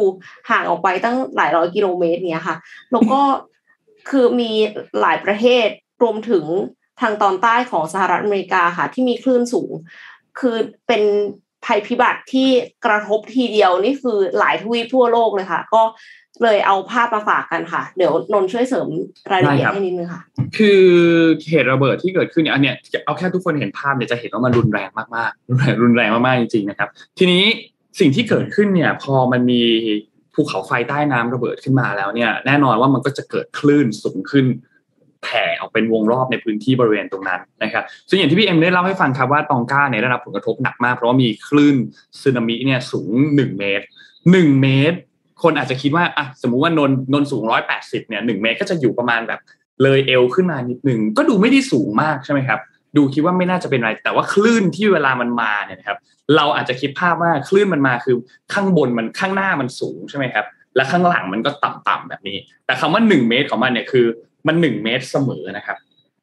และที่สำคัญคือเวลาน้ำมันถูกพัดมาเนี่ย มันมาด้วยโมเมนตัมที่อย่างรุนแรงมากแมส ของมันใหญ่มหาศาลมาก แล้วมาด้วยความเร็วที่สูงมากนะครับ พอมันกระทบมาแล้วเนี่ยมันมีหลายสิ่งที่มันตามมาด้วย มันมีทรายที่พัดมาด้วย มันมีสิ่งของต่างๆ ที่มันถูกพัดมาด้วย แล้วคิดสภาพว่าเราถูกกระแทกด้วยสิ่งของเหล่านั้นนะอืมมันมันมันโอ้โหมันหนักมากนะใช่นี่ยังไม่นับว่าความรุนแรงของคลื่นน้ำเรานับแค่เรื่องของสิ่งที่มันพัดมากับน้ำด้วยเนี่ยนะครับ มันก็ก็หนักมากแล้ว นั่นหมายความว่าการที่คลื่นอาจจะสูงแค่ห้าสิบเซนติเมตร ซึ่งคลื่นสูงหนึ่งเมตรเนี่ย มันดูไม่ได้สูงมาก แต่จริงๆแล้วอนุภาพความทำลายการทำลายล้างของมันมันรุนแรงมากๆนะครับ ทีนี้พอเหตุเกิดขึ้นเนี่ยนะครับ ตรงพื้นที่ญี่ปุ่นที่เมื่อกี้เราบอกว่าได้รับผลกระทบเนี่ยนะครับ คือทางด้านของสำนักงานอุตุเนี่ยเขาออกประกาศเตือนออกมาก่อน ว่าอาจจะมีคลื่นยักษ์ซึ่งสูงถึง 3 เมตรนะครับมาถล่มบริเวณชายฝั่งญี่ปุ่น ซึ่งสุดท้ายแล้วก็มีจริง ๆ นะครับในวันที่ 16มกราคมที่ผ่านมาตอนช่วง5ทุ่มเนี่ยนะครับคลื่นเข้ามาสูง 1.2 เมตรนะครับซึ่งต้องบอกว่าก็การประกาศเตือนภัยเนี่ยก็แม่นยำนะครับแล้วก็ตรวจสุดท้ายตรวจพบคลื่นจริง ๆนะครับ ก็มีคำเตือนว่าบริเวณญี่ปุ่นในหลาย ๆ พื้นที่บริเวณเกาะต่างๆเนี่ยก็ได้รับผลกระทบคลื่นสูงประมาณ 1 เมตรด้วยนะครับทางญี่ปุ่นเองเขาก็ได้ให้ประชาชนเนี่ยอพยพอพยพออกจากบริเวณพื้นที่ตรงนั้นด้วย ทีนี้ ตองกาคือพื้นที่ที่ได้รับผลกระทบหนักที่สุดเนี่ยนะครับ ตอนนี้ยังไม่สามารถที่จะติดต่อ คือยังขาดการติดต่ออยู่นะครับพูดง่ายๆก็คือยังไม่สามารถติดต่อประชาชนที่อยู่บนเกาะบริเวณนี้ได้นะครับเลยไม่แล้รู้วความเสียหาย ใช่ยังไม่รู้ว่ามากแค่ไหนด้วย แล้วก็คนที่อาศัยอยู่ในเกาะตองกาเนี่ยมีอยู่ประมาณ1นึ่งแสนคนกลมๆก็คือประมาณ1นึ่งแสนคนนะครับ ทางด้านของคุณจัสซินดาอาร์เดนนะครับนายกรัฐมนตรีของนิวซีแลนด์เองเนี่ยเขาก็บอกว่าตอนนี้ยังไม่มีรายงานของตัวเลขผู้เสียชีวิตต่างๆ ในพื้นที่บริเวณตรงตองกาเนี่ยนะครับ แต่ก็มีความเป็นไปได้ค่อนข้างสูงว่ามีผู้ที่ได้รับบาดเจ็บมีผู้ที่ที่เสียชีวิตนะครับ แล้วทางนิวซีแลนด์เองเนี่ยเขาก็ส่งคนส่งส่งเครื่องบินส่งอะไรเข้าไปในพื้นที่บริเวณเกาะตองกาเพื่อเข้าไปดูเพื่อเข้าไปให้ความช่วยเหลือกับพื้นที่บริเวณตรงนั้นด้วย เพราะว่า การสื่อสารติดต่อไม่ได้ค่ะพลังงานก็หายไปด้วยเช่นเดียวกันนะครับค่ะแล้วก็คไฟนบนฟ้าเกาะดับโทรศัพท์อินเทอร์เน็ตขัดข้อง แล้วก็ทำให้คนบนเกาะหนึ่งแสนกว่าคนเนี่ยขาดการติดต่อนอกเหนือจากนั้นยังมียังมีฝุ่นเถ้าถ่านภูเขาไฟอะค่ะ ปกคลุมอีกด้วยค่ะ อืม รุนแรงมากนะครับสำหรับเหตุสึนามิในครั้งนี้นะครับ แล้วมันก็มาแบบ มันมาแบบตั้งตัวยากมาก เพราะว่าอยู่ดีมันก็มีเหตุ ระเบิดภูเขาไฟใต้น้ำเกิดขึ้นนะครับ แล้วเราก็เห็นภาพแล้วว่าขนาดเราดูภาพจากไกลมากๆจากบนดาวเทียมอะเหตุระเบิดภูเขาไฟใต้น้ำอันนั้นมันยังดูรุนแรงมากๆเลยแล้วคนที่อยู่ในพื้นที่บริเวณใกล้ๆตรงนั้นไม่ไม่ไม่ต้องเดาเลยครับ ว่าจะได้รับผลกระทบรุนแรงมากแค่ไหนนะครับ ก็เอาใจช่วยครับ แล้วหลังจากนี้ค่ะเราจะอัปเดตสถานการณ์ของพื้นที่ที่ที่ได้รับผลกระทบจากสึนามิกันให้ฟังเรื่อยๆนะครับ จริงๆที่ญี่ปุ่นเองเนี่ยก็มีหลายพื้นที่ที่ ได้รับผลกระทบเยอะมากเหมือนกันนะครับ รัฐบาลเองก็บอกว่ามีสึนามิ1.2เมตรนะครับ รุนแรงมากนะครับ เราย้อนภาพสึนามิที่เกิดขึ้น ตอนนั้นที่เกิดขึ้นที่ประเทศไทยประมาณสักสิบกว่าปีได้ไหมครับเกินไหมเกินสองพันอืมเขาเพิ่งฉลองเอยไม่ใช่ฉลองเขาเพิ่งรำลึกครบสิบปีไปมั้งคะรู้สึกสึนามิอืมเมืองไทยในตอนตอนนั้นเนี่ยที่เกิดขึ้นก็รุนแรงมากนะ ค่ะสาเหตุสึนามิที่เกิดขึ้น ของไทยรอบนี้เนี่ย พื้นที่ที่มันเกิดภูเขาไฟเนี่ย มันค่อนข้างห่างจากตัวไทยมาก แล้วก็มีอะไรมากัน มีอ๋อมีสิบเกาะเจ็ดมากันปีมีเกาะมากันมีอะไรมากันค่อนข้างเยอะเพราะฉะนั้นไม่น่าที่จะมาถึงตัวประเทศไทย อันนี้ถ้าเราพูดกันถึง ถ้าเราดูบนแผนที่เนี่ยนะครับ โอกาสที่จะมาถึงชายฝั่งของไทยฝั่งอ่าวไทยเนี่ยค่อนข้างยากมากนะครับ อืม ก็อย่างที่ญี่ปุ่นนี่เพื่อนพี่ที่อยู่ที่ญี่ปุ่นนี่ก็ เอ่อเรียกว่าอัปเดตนะฮะกันตลอดเวลาเหมือนกัน ต้องบอกว่าญี่ปุ่นเนี่ยเขามีระบบการเตือนภัยที่ค่อนข้างดีหน่อยนะครับ แต่ตองก้าอาจจะไม่แน่ใจพอดีไม่มีเพื่อนที่นั่นเลยฮะเลยไม่แน่ใจว่าระบบการเตือนภัยเป็นอย่างไร ที่ญี่ปุ่นเนี่ยทางการนี่ก็เรียกว่าส่งนะฮะข้อความเข้าทางมือถือนะฮะแจ้งให้เอ่อประชาชนที่อยู่ใกล้ๆกับทางฝั่งเอิ่มอะไรนะฮะชายฝั่งมหาสมุทรแปซิฟิกค่ะ นะครับให้ต้องพยายามที่จะดูแลตนเอง แล้วก็ถ้าเป็นไปได้คืออพยพเข้าไปอยู่ในพื้นที่ที่มันสิไม่อยู่ไปไม่อยู่ใกล้ชายฝั่งนะครับ แต่ว่าตองก้าไม่รู้เป็นอย่างไรจริงๆ แต่ดูจากภาพแล้วค่อนข้างจะน่าเป็นห่วงจริงๆนะครับ ว่าสถานการณ์จะเป็นอย่างไรบ้างนะครับครับก็เป็นกำลังใจให้จริง ๆนะครับ ขอให้ปลอดภัยนะครับ ธรรมชาติ เราไม่สามารถเอาชนะธรรมชาติได้จริง ๆ นะครับ เพราะฉะนั้นเราก็คงต้องพยายามดูแลตนเองด้วยนะครับ ส่งกำลังใจให้นะครับกำลังใจให้คนที่เป็นอาจกำลัจะงใจให้ค่ะ เจอผลกระทบนะครับ อะนะหลัง8ปดโมงแล้วเราคุยเรื่องเบาสมองกันบ้างนะฮะนี่เรื่องครับคริปโตเคอเรนซีคิดว่าไงนะฮะเทรนด์การลงทุน น่าสนใจไหมได้ได้ได้มี wallet กับเขาหรือเปล่าฮะน่าสนใจใจค่ะ แต่ว่าขอรออีกแป๊บหนึ่งคิดว่าคิดว่า golden year มันผ่านไปแล้วเดี๋ยวขอรออีกสักระยะ แล้วก็อาจจะคิดดูว่าจะลงทุนยังไงดีเลยอะค่ะ อืมอืม ซึ่งนนนนมองว่าเรื่องเรื่องเนี้ยมองได้หลายมุมมาก เพราะว่าบางคนที่เข้าไปในสนามคริปโตเองมันมีเพื่อนที่ก่อนหน้านี้ลงทุนในกองทุนลงทุนในตลาดหุ้น แล้วก็ดึงเงินออกจากตรงนั้นหมด เพราะว่าอืมเขาศึกษาเรื่องของคริปโตเคอเรนซีมาสักพักหนึ่งแล้วก็เริ่มมีความเข้าใจมีความอะไร ก็พอร์ตตอนนี้ก็เป็นคริปโตเคอเรนซีหนึ่งร้อยเปอร์เซ็นต์เหมือนกันนะครับ แต่ว่าก็มีการกระจายความเสี่ยงไปตามเหรียญต่าง ๆ นะครับอืมซึ่งก็ก็ กระจายความเสี่ยงว่าสำคัญเนาะนึกว่าเป็นเรื่องสำคัญที่สุดเลยใช่แหละค่ะเราควรจะกระจายความเสี่ยงให้ให้แล้ว wallet ให้มันอยู่ในด้วยความเสี่ยงที่เรารับได้อะเราเรื่องเรื่อง wallet ว่าแบบ wallet ไหนยังไงฮาร์ดแวร์ซอฟต์แวร์อืมต้องกระจายด้วยหรือเปล่า เพราะว่าเดี๋ยวถ้าสมมติว่าเกิดโดนแฮ็กอันนึง อีกอันนึงจะได้ยังอยู่อะไรเงี้ยค่ะมันก็สำคัญมากเหมือนกันเรื่องของความปลอดภัยของเพราะอันนี้มันไม่ใช่แค่ข้อมูลละมันเป็น มันเป็นสินทรัพย์มันเป็นเงินละที่ที่อยู่ในตรงนั้นนะครับ ก็ต้องปลอดภัยมากโลกปรับเปลี่ยนเร็วนะฮะ อย่างเหรียญคริปโตเคอเรนซีเนี่ยก็ต้องบอกมันมีตั้งแต่เหรียญที่เป็นแบบมีมคอยคือมันไม่ได้ทำอะไรเลยฮะมันคือเป็นมีมออกมา แล้วก็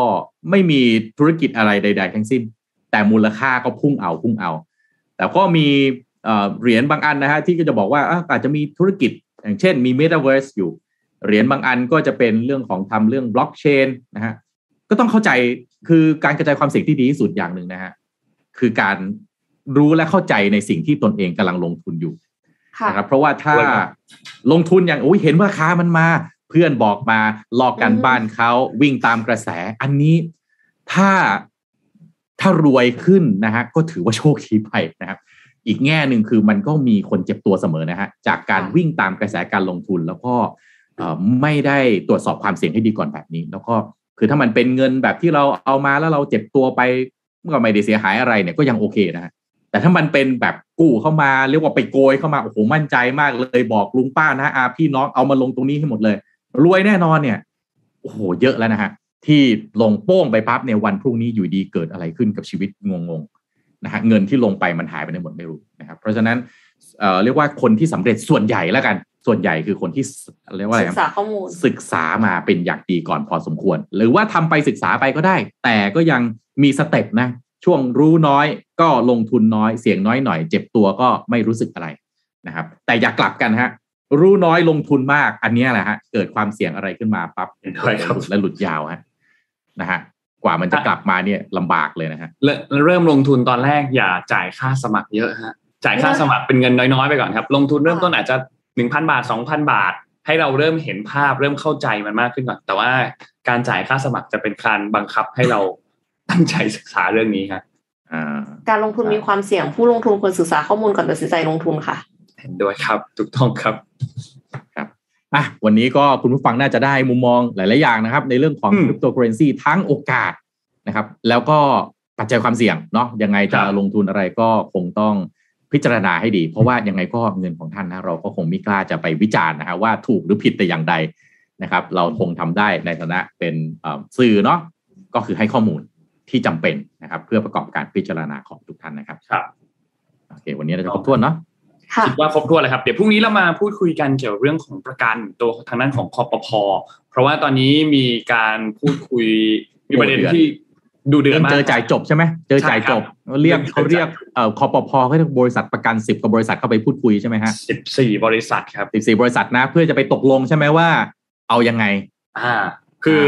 นั่นแหละ เพราะว่ามันมีอาจจะมีการบอกเลิกประกันไหมนะครับอืมแล้วสามารถทำได้หรือเปล่านะครับคอปพเองก็ต้องมีการพูดคุย เพราะว่าก็ต้องมาทำความความความเข้าใจกันแหละว่าว่าสุดท้ายแล้วจะเป็นยังไง แต่ตอนนี้หน้าสถานสถานการณ์ตอนนี้คือยังสามารถที่จะ เคลมได้ปกตินะครับโอ้ท้าทายนะท้าทายเรื่องนี้ เพราะว่าถ้าโอ้อันนี้อันนี้พูดคุยกันแบบ ส่วนตัวนะมุมมองส่วนตัวพี่นะ ถ้าไม่ให้เคลมคอปพจะตอบประชาชนอย่างไรครับในฐานะที่เป็น regulator ที่ต้องคุ้มครองใช่ไหมก็ไอตอนเซ็นสัญญาก็ตกลงกันแบบนี้นี่อืมอยู่ดีๆ จะมาบอกไม่คุ้มครองอ้าวแล้วฉันติดขึ้นมาฉันเคลมไม่ได้เอาแล้วสิทธิ์ของฉันล่ะ ตังค์ที่ฉันจ่ายไปล่ะ ใช่ แต่อีกแง่หนึ่งปล่อยให้เคลมแบบเจอจ่ายจบตอนนี้ตัวเลขโอไมครอน บวกเดลต้า บวกเอาตัวเลข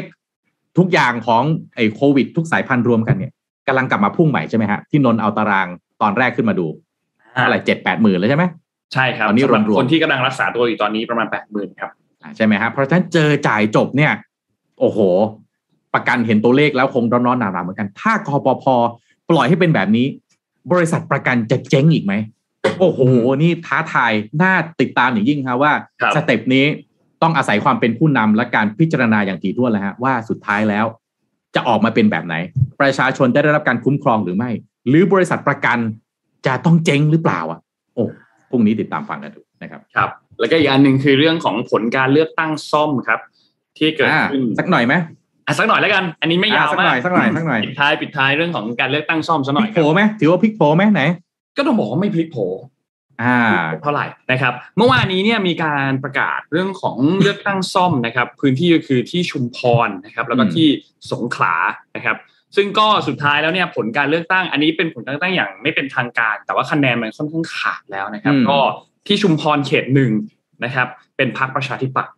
นะครับก็คือคุณอิสรพงษ์มากอัมภัยนะครับได้คะแนนมาที่ 49,000 ทิ้งห่างอันดับ 2 อย่างพรรคพลังประชารัฐอยู่ที่ประมาณ 32,000คะแนนนะครับอืมและอันดับ3เนี่ยเป็นพรรคกล้านะครับอยู่ที่ประมาณ 7,400 แล้วก็อันดับ 4 เป็นพรรคก้าวไกลอยู่ที่ประมาณ 3,500นะครับอืมก็ไม่พลิกโผนะครับทางด้านของประชาธิปัตย์ยังคงครองเก้าอี้พื้นที่ชุมพรเขตหนึ่งย้ายอย่างแข็งแกร่งนะครับ อีกจุดหนึ่งครับก็คือที่ทางด้านของสงขลาเขตหกครับ สงขลาเขตหกก็เป็นประชาธิปัตย์เช่นเดียวกันอืมนะครับทางด้านคุณสุภาพรกำเนิดผลนะครับ ได้คะแนน 45,000 นะครับ ตามมาด้วยอันดับ 2 คือพรรคพลังประชารัฐได้คะแนนที่ 4,500 นะครับ แล้วก็ที่อันดับ 3 คือพรรคก้าวไกลนะครับ ได้ที่ 5,400 นะครับครับซึ่งห่างกับอันดับ 1 2 เยอะมาก นะครับ ก็ยังเป็นพรรคประชาธิปัตย์ครับทั้งสองเขตเลยแม่แต่ว่าจะบอกไม่พลิกโผคนก็บอกก่อนหน้านี้คนก็โอเค ประชาธิปัตย์นี่ประกาศกล้าวเลยฮะบอกว่าอืมยังไงแพ้ไม่ได้ แต่คนก็บอกเอ๊ะพลังประชารัฐยังไงเขาก็เอานะอ่แต่ว่างวดนี้น่าจับตามองแบบนี้ครับคุณผู้ฟังทุกท่าน ปกติแล้วเนี่ย สนามแบบนี้ต้องเป็นคุณธรรมนัทฮะที่จะต้องลงมาคุมเกมถูกไหมครับ แต่งวดนี้เนี่ย ส่งคุณสุชาติชมกลิ่นมา คนก็บอกว่าเอาส่งคุณสุชาติชมกลิ่นมาเนี่ย อยากจะแสดงให้เห็นหรือเปล่าว่าสุดท้ายพอแพ้แล้วเนี่ย เป็นไงล่ะ ต้องคุณธรรมนัทอ่าอ้าวนี่ก็ออกมาสุดท้าย พลังประชารัฐจะถามว่าแพ้ขาดไหมก็ขาดนะครับสี่หมื่นกับสามหมื่นก็ขาดนะนนท์ถูกไหมฮะใช่คุณสผู้นามฟังฮะสำหรับที่ที่ชุมพรขาดครับมันจริงๆเกือบเกือบแบบแตะห้าหมื่นแล้วสี่หมื่นแตะด้วยเกือบห้าหมื่นแล้วกับประมาณสามหมื่นต้นๆครับ อ่า เพราะฉะนั้นเนี่ยน่าติดตามเหมือนกันนะ สนามใหญ่เนี่ย พลังประชารัฐจะพลิกเกมอย่างไร ถ้ามาภาคใต้เนี่ย ตอนแรกก็เอ๊ะมันยังไงก็ต้องลุยนะ หรือว่ามองอีกแง่หนึ่งฮะ อีกอีกอีกด้านหนึ่งพวกมองแบบนี้เหมือนกัน พลังประชารัฐก็อาจจะหลีกให้ประชาธิปัตย์หรือเปล่าอืมคุยคุยกันได้ มีอะไรก็จะได้ตกลงกันได้นะหน้าฉากคุณจุรินทร์เอยอะไรเอยออกมาที่อาจจะแบบหืมดูแบบนี่ขึงขังนิดนึงนี่อาจจะแบบว่าทำไมฮะ ผลการเลือกตั้งออกปุ๊บทางด้านของเอ่อพลเอกประวิตยก็คือหัวหน้าพรรคพลังประชารัฐเนี่ยอืมโทรหาพลเอกประยุทธ์แล้วนะฮะตอนนี้บอกว่าอืมบอกว่า คืนนี้กับคุณธรรมนัฐเธอต้องใช้จอ่าริงๆต้องโอ้ใช้เดี๋ยวขอโทษนะฮะ นี่นักข่าวสายไหนฮะทำไมมันวงในขอินาดนไซนั้นต์เกินปะคะเนี่ยขอโทษไม่ต้นะองฮะพูดนี่ไปไปดักไปดักฟังโทรศัพท์ ท่านประวิตรหรือเปล่ารู้ได้ขนาดนี้ ต้องถึงกับต้องต้องต้องบอกแล้วนะ ต้องโทรไปคุยแล้วนะฮะเพราะว่าหนูว่าอย่างน้อยต้องมี conversation ประมาณเนี้ยน่าจะอ๋อต้องแบบเฮ้ยเด็กในสังกัดผมเขาทำงานจริง อ่าใช่ต้องให้กลับมาไหมเออเนี่ยเห็นไหม พอไม่มาปั๊บเนี่ยสองสนามแพ้รวดเลย แพ้ขาดด้วยนะ เรียกเด็กผมกลับมาไหมอะไรทำนองนี้ใช่ไหมครับ อ่า ตอนนี้คนธรรมนัตไม่แน่กำลังตั้งพักพลังพะเยาอยู่ก็เป็นไปได้นะฮะอีกสนามหนึ่งที่ต้องจับตามองก็คือที่หลักสี่ครับอ้าวเอ้ยวันที่เท่าไหร่นะหลักสี่เนี่ยสามสิบครับปลายเดือนนี้ฮะโอ้โหปลายเดือนนี่นี้ก็ครับอันนี้อันนี้ต้องบอกว่า เรียกว่าเพลเยอร์แคนดิเดตนะกันแคนดิเดตเดือดมากสนามนี้ อืม นะฮะเพราะว่าสนามนี้เดือดจริงพรรคประชาธิปัตย์ไม่ส่งๆอ่าพื้นที่เดิมเป็นพื้นที่ของพลังประชารัฐก็คือคุณศิระเจนจาคะนะครับ แล้วก็ส่งภรรยาลงนะครับอืมแล้วก็มีคุณสุรชาตินะครับแล้วมีต้องคุณต้องต้องบอกว่าพื้นที่เดือดเดิมของเดิมเดิมของเดิมเนี่ยคือคุณสุชาติใช่ไหมฮะอ่าคุณสุรชาติถูกไหมแล้วก็มาแพ้ให้กับเอ่อคุพณลังศิระประชารัฐคือคุณศิระงวดนี้เนี่ยเพื่อไทยเขาก็คาดหวังมาอย่างยิ่งว่าจะทวงแชมป์คืนให้ได้ ถูกไหมฮะ แต่ก้าวไกลก็เป็นอีกหนึ่งตัวแปรนะฮะส่งคุณเพชรกรุณพลเข้ามาเหมือนกันนะฮะพักกล้าที่เป็นอีกหนึ่งตัวสอดแทรกส่งเลขาธิการพักมาเองเลย คุณอัธวิทครัย์บโอ้โห น่าจับตาดูเหมือนกันว่า รอบนี้จะเป็นยังไงนะฮะสำหรับหลักสี่นะฮะจริงๆคนก็มองมองว่าหลักสี่เนี่ย อีกอีกมุมมองหนึ่งนะ มันก็อาจจะสะท้อนภาพอะไรนะของกรุงเทพมหานครได้เช่นเดียวกันเหมือนกัน ก็น่าจับตาดูวันที่30นี้อยากให้ออกไปใช้สิทธิ์กันเยอะๆฮะจะได้แสดงเนาะ ให้เห็นว่า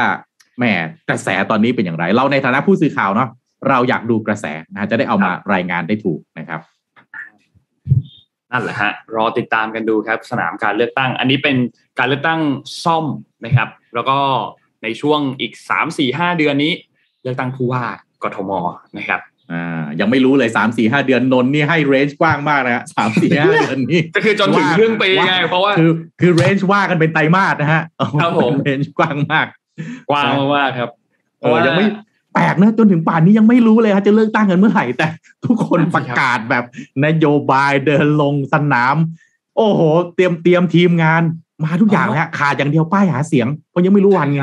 อืมแล้วก็จริงๆ ช่วงนี้ใกล้ ๆ นี้จะมีการประกาศ ทางด้านแคนดิเดตของพรรคพรรคก้าวไกลแล้วด้วยนี่ ใช่ไหมครับอ่าเขาบอกกลางกลางเดือนนี่นี่ก็กลางเดืสิบอนเจ็ดเพราะแล้วนะโอ้นี่ก็สิบ17เจ็ดแล้วนะแล้วใช่เขาจะประกาศวันนี้ไหมโอ้ไปลุ้นนะหนูว่าสัปดาห์นี้ต้องมาแล้วแหละ ยังไงก็ต้องเป็นสัปดาห์นี้ เออกำลังพิจารณาอยู่หรือเปล่า ครับก็น่าน่าน่าสนใจนะ ตอนนี้ก็นักข่าวเก่งไม่ถูกฮะ ต้องบอกว่าเป็นอะไรที่ค่อนข้างประหลาดใจสำหรับพี่นะ ปกติเนี่ยพอมีใบขนาดนี้แล้วเนี่ย นักข่าวเมืองไทยนี่เก่งมากอยู่แล้ว แค่จนเจอแน่นอนเอ้ยไม่น่าเชื่อจนถึงป่านนี้ ไม่มีใครแค่แล้วมาเจอตัวเรียกว่าคนที่น่าจะเนี่ยแหละ น่าจะแปดสิบเก้าสิบเปอร์เซ็นเป็นคนนี้แน่ๆ ไม่เจอฮะ งงมากเลยพี่ก็นึกไม่จัอบอกตาว่าดูเป็นใครเออ ไม่มีใครรู้นะฮะ เพราะฉะนั้นครับน่าจับตาดูว่าเปิดออกมาเนี่ยจะพลิกโผขนาดไหน สัปดาห์นี้ครับคิดว่าน่าจะน่าจะเป็นสัปดาห์นี้เราน่าจะได้เห็นกัน แบตแบตเตอรี่กล้องนนท์หมดพอดีสักครู่นะฮะสักครู่นะฮะอะโอเคครับอะให้นนท์ให้นนท์ต่อแบตกล้องใช่ไหมฮะแล้วเราจะมาพูดคุยอีกสักชั่วโมงหนึ่งนะครับค่ะเพื่อให้คุ้มกับนนท์ที่ต่อแบตกล้องเข้ามาใหม่มาแล้วครับมาแล้วครับใช่ไหมฮะมาแล้วครับมาแล้วครับ อ่าโอเค ก็วันนี้อ่าคิดไม่งั้ว่านน่าจะน่าจะครไม่บงั้นถ้พี่วจะนพูดแล้วขอบคุณสปอนเซอร์ให้แทนเลยเมื่อกี้อะเอาเลยครับนนท์ ขอบคุณ SCB ครับผู้สนับสนุนแสนใจดีของเรานะครับ SCB อยู่กับเรามาอย่างยาวนานมากๆนะครับ ขอบคุณ SCB มากๆนะครับ และขอบคุณเดฟอนเท่ครับ Premium Skin Care for Men ครับผิวหน้าดูดี หน้าดูเด็กใครก็เดาอายุไม่ถูกนะครับ ภายใต้แนวความคิด Future Biotechnology for Men Skin นะครับ หาซื้อได้แล้วครับ ทาง e-commerce ครับ Shopee Lazada JD Central We Love Shopping นะครับแล้วก็เว็บไซต์โดยตรงของเขาก็คือ d e f o n t e 2 9 6 com นะครับก็ฝาก d e f o n t e ไปด้วยนะครับสำหรับ คุณผู้ชายนะครับที่อยากดูแลตัวเองให้มากขึ้นครับและสุดท้ายขอบคุณท่านผู้ฟังทุกๆท่านครับที่ติดตาม MDR ทุกๆเช้านะครับพรุ่งนี้วันอังคารเราพบกันอีกครั้งหนึ่งครับวันนี้เราสามคนลาไปก่อนครับ สวัสดีครับ สวัสดีค่ะสวัสดีครับ Mission Daily Report start your day with news you need to know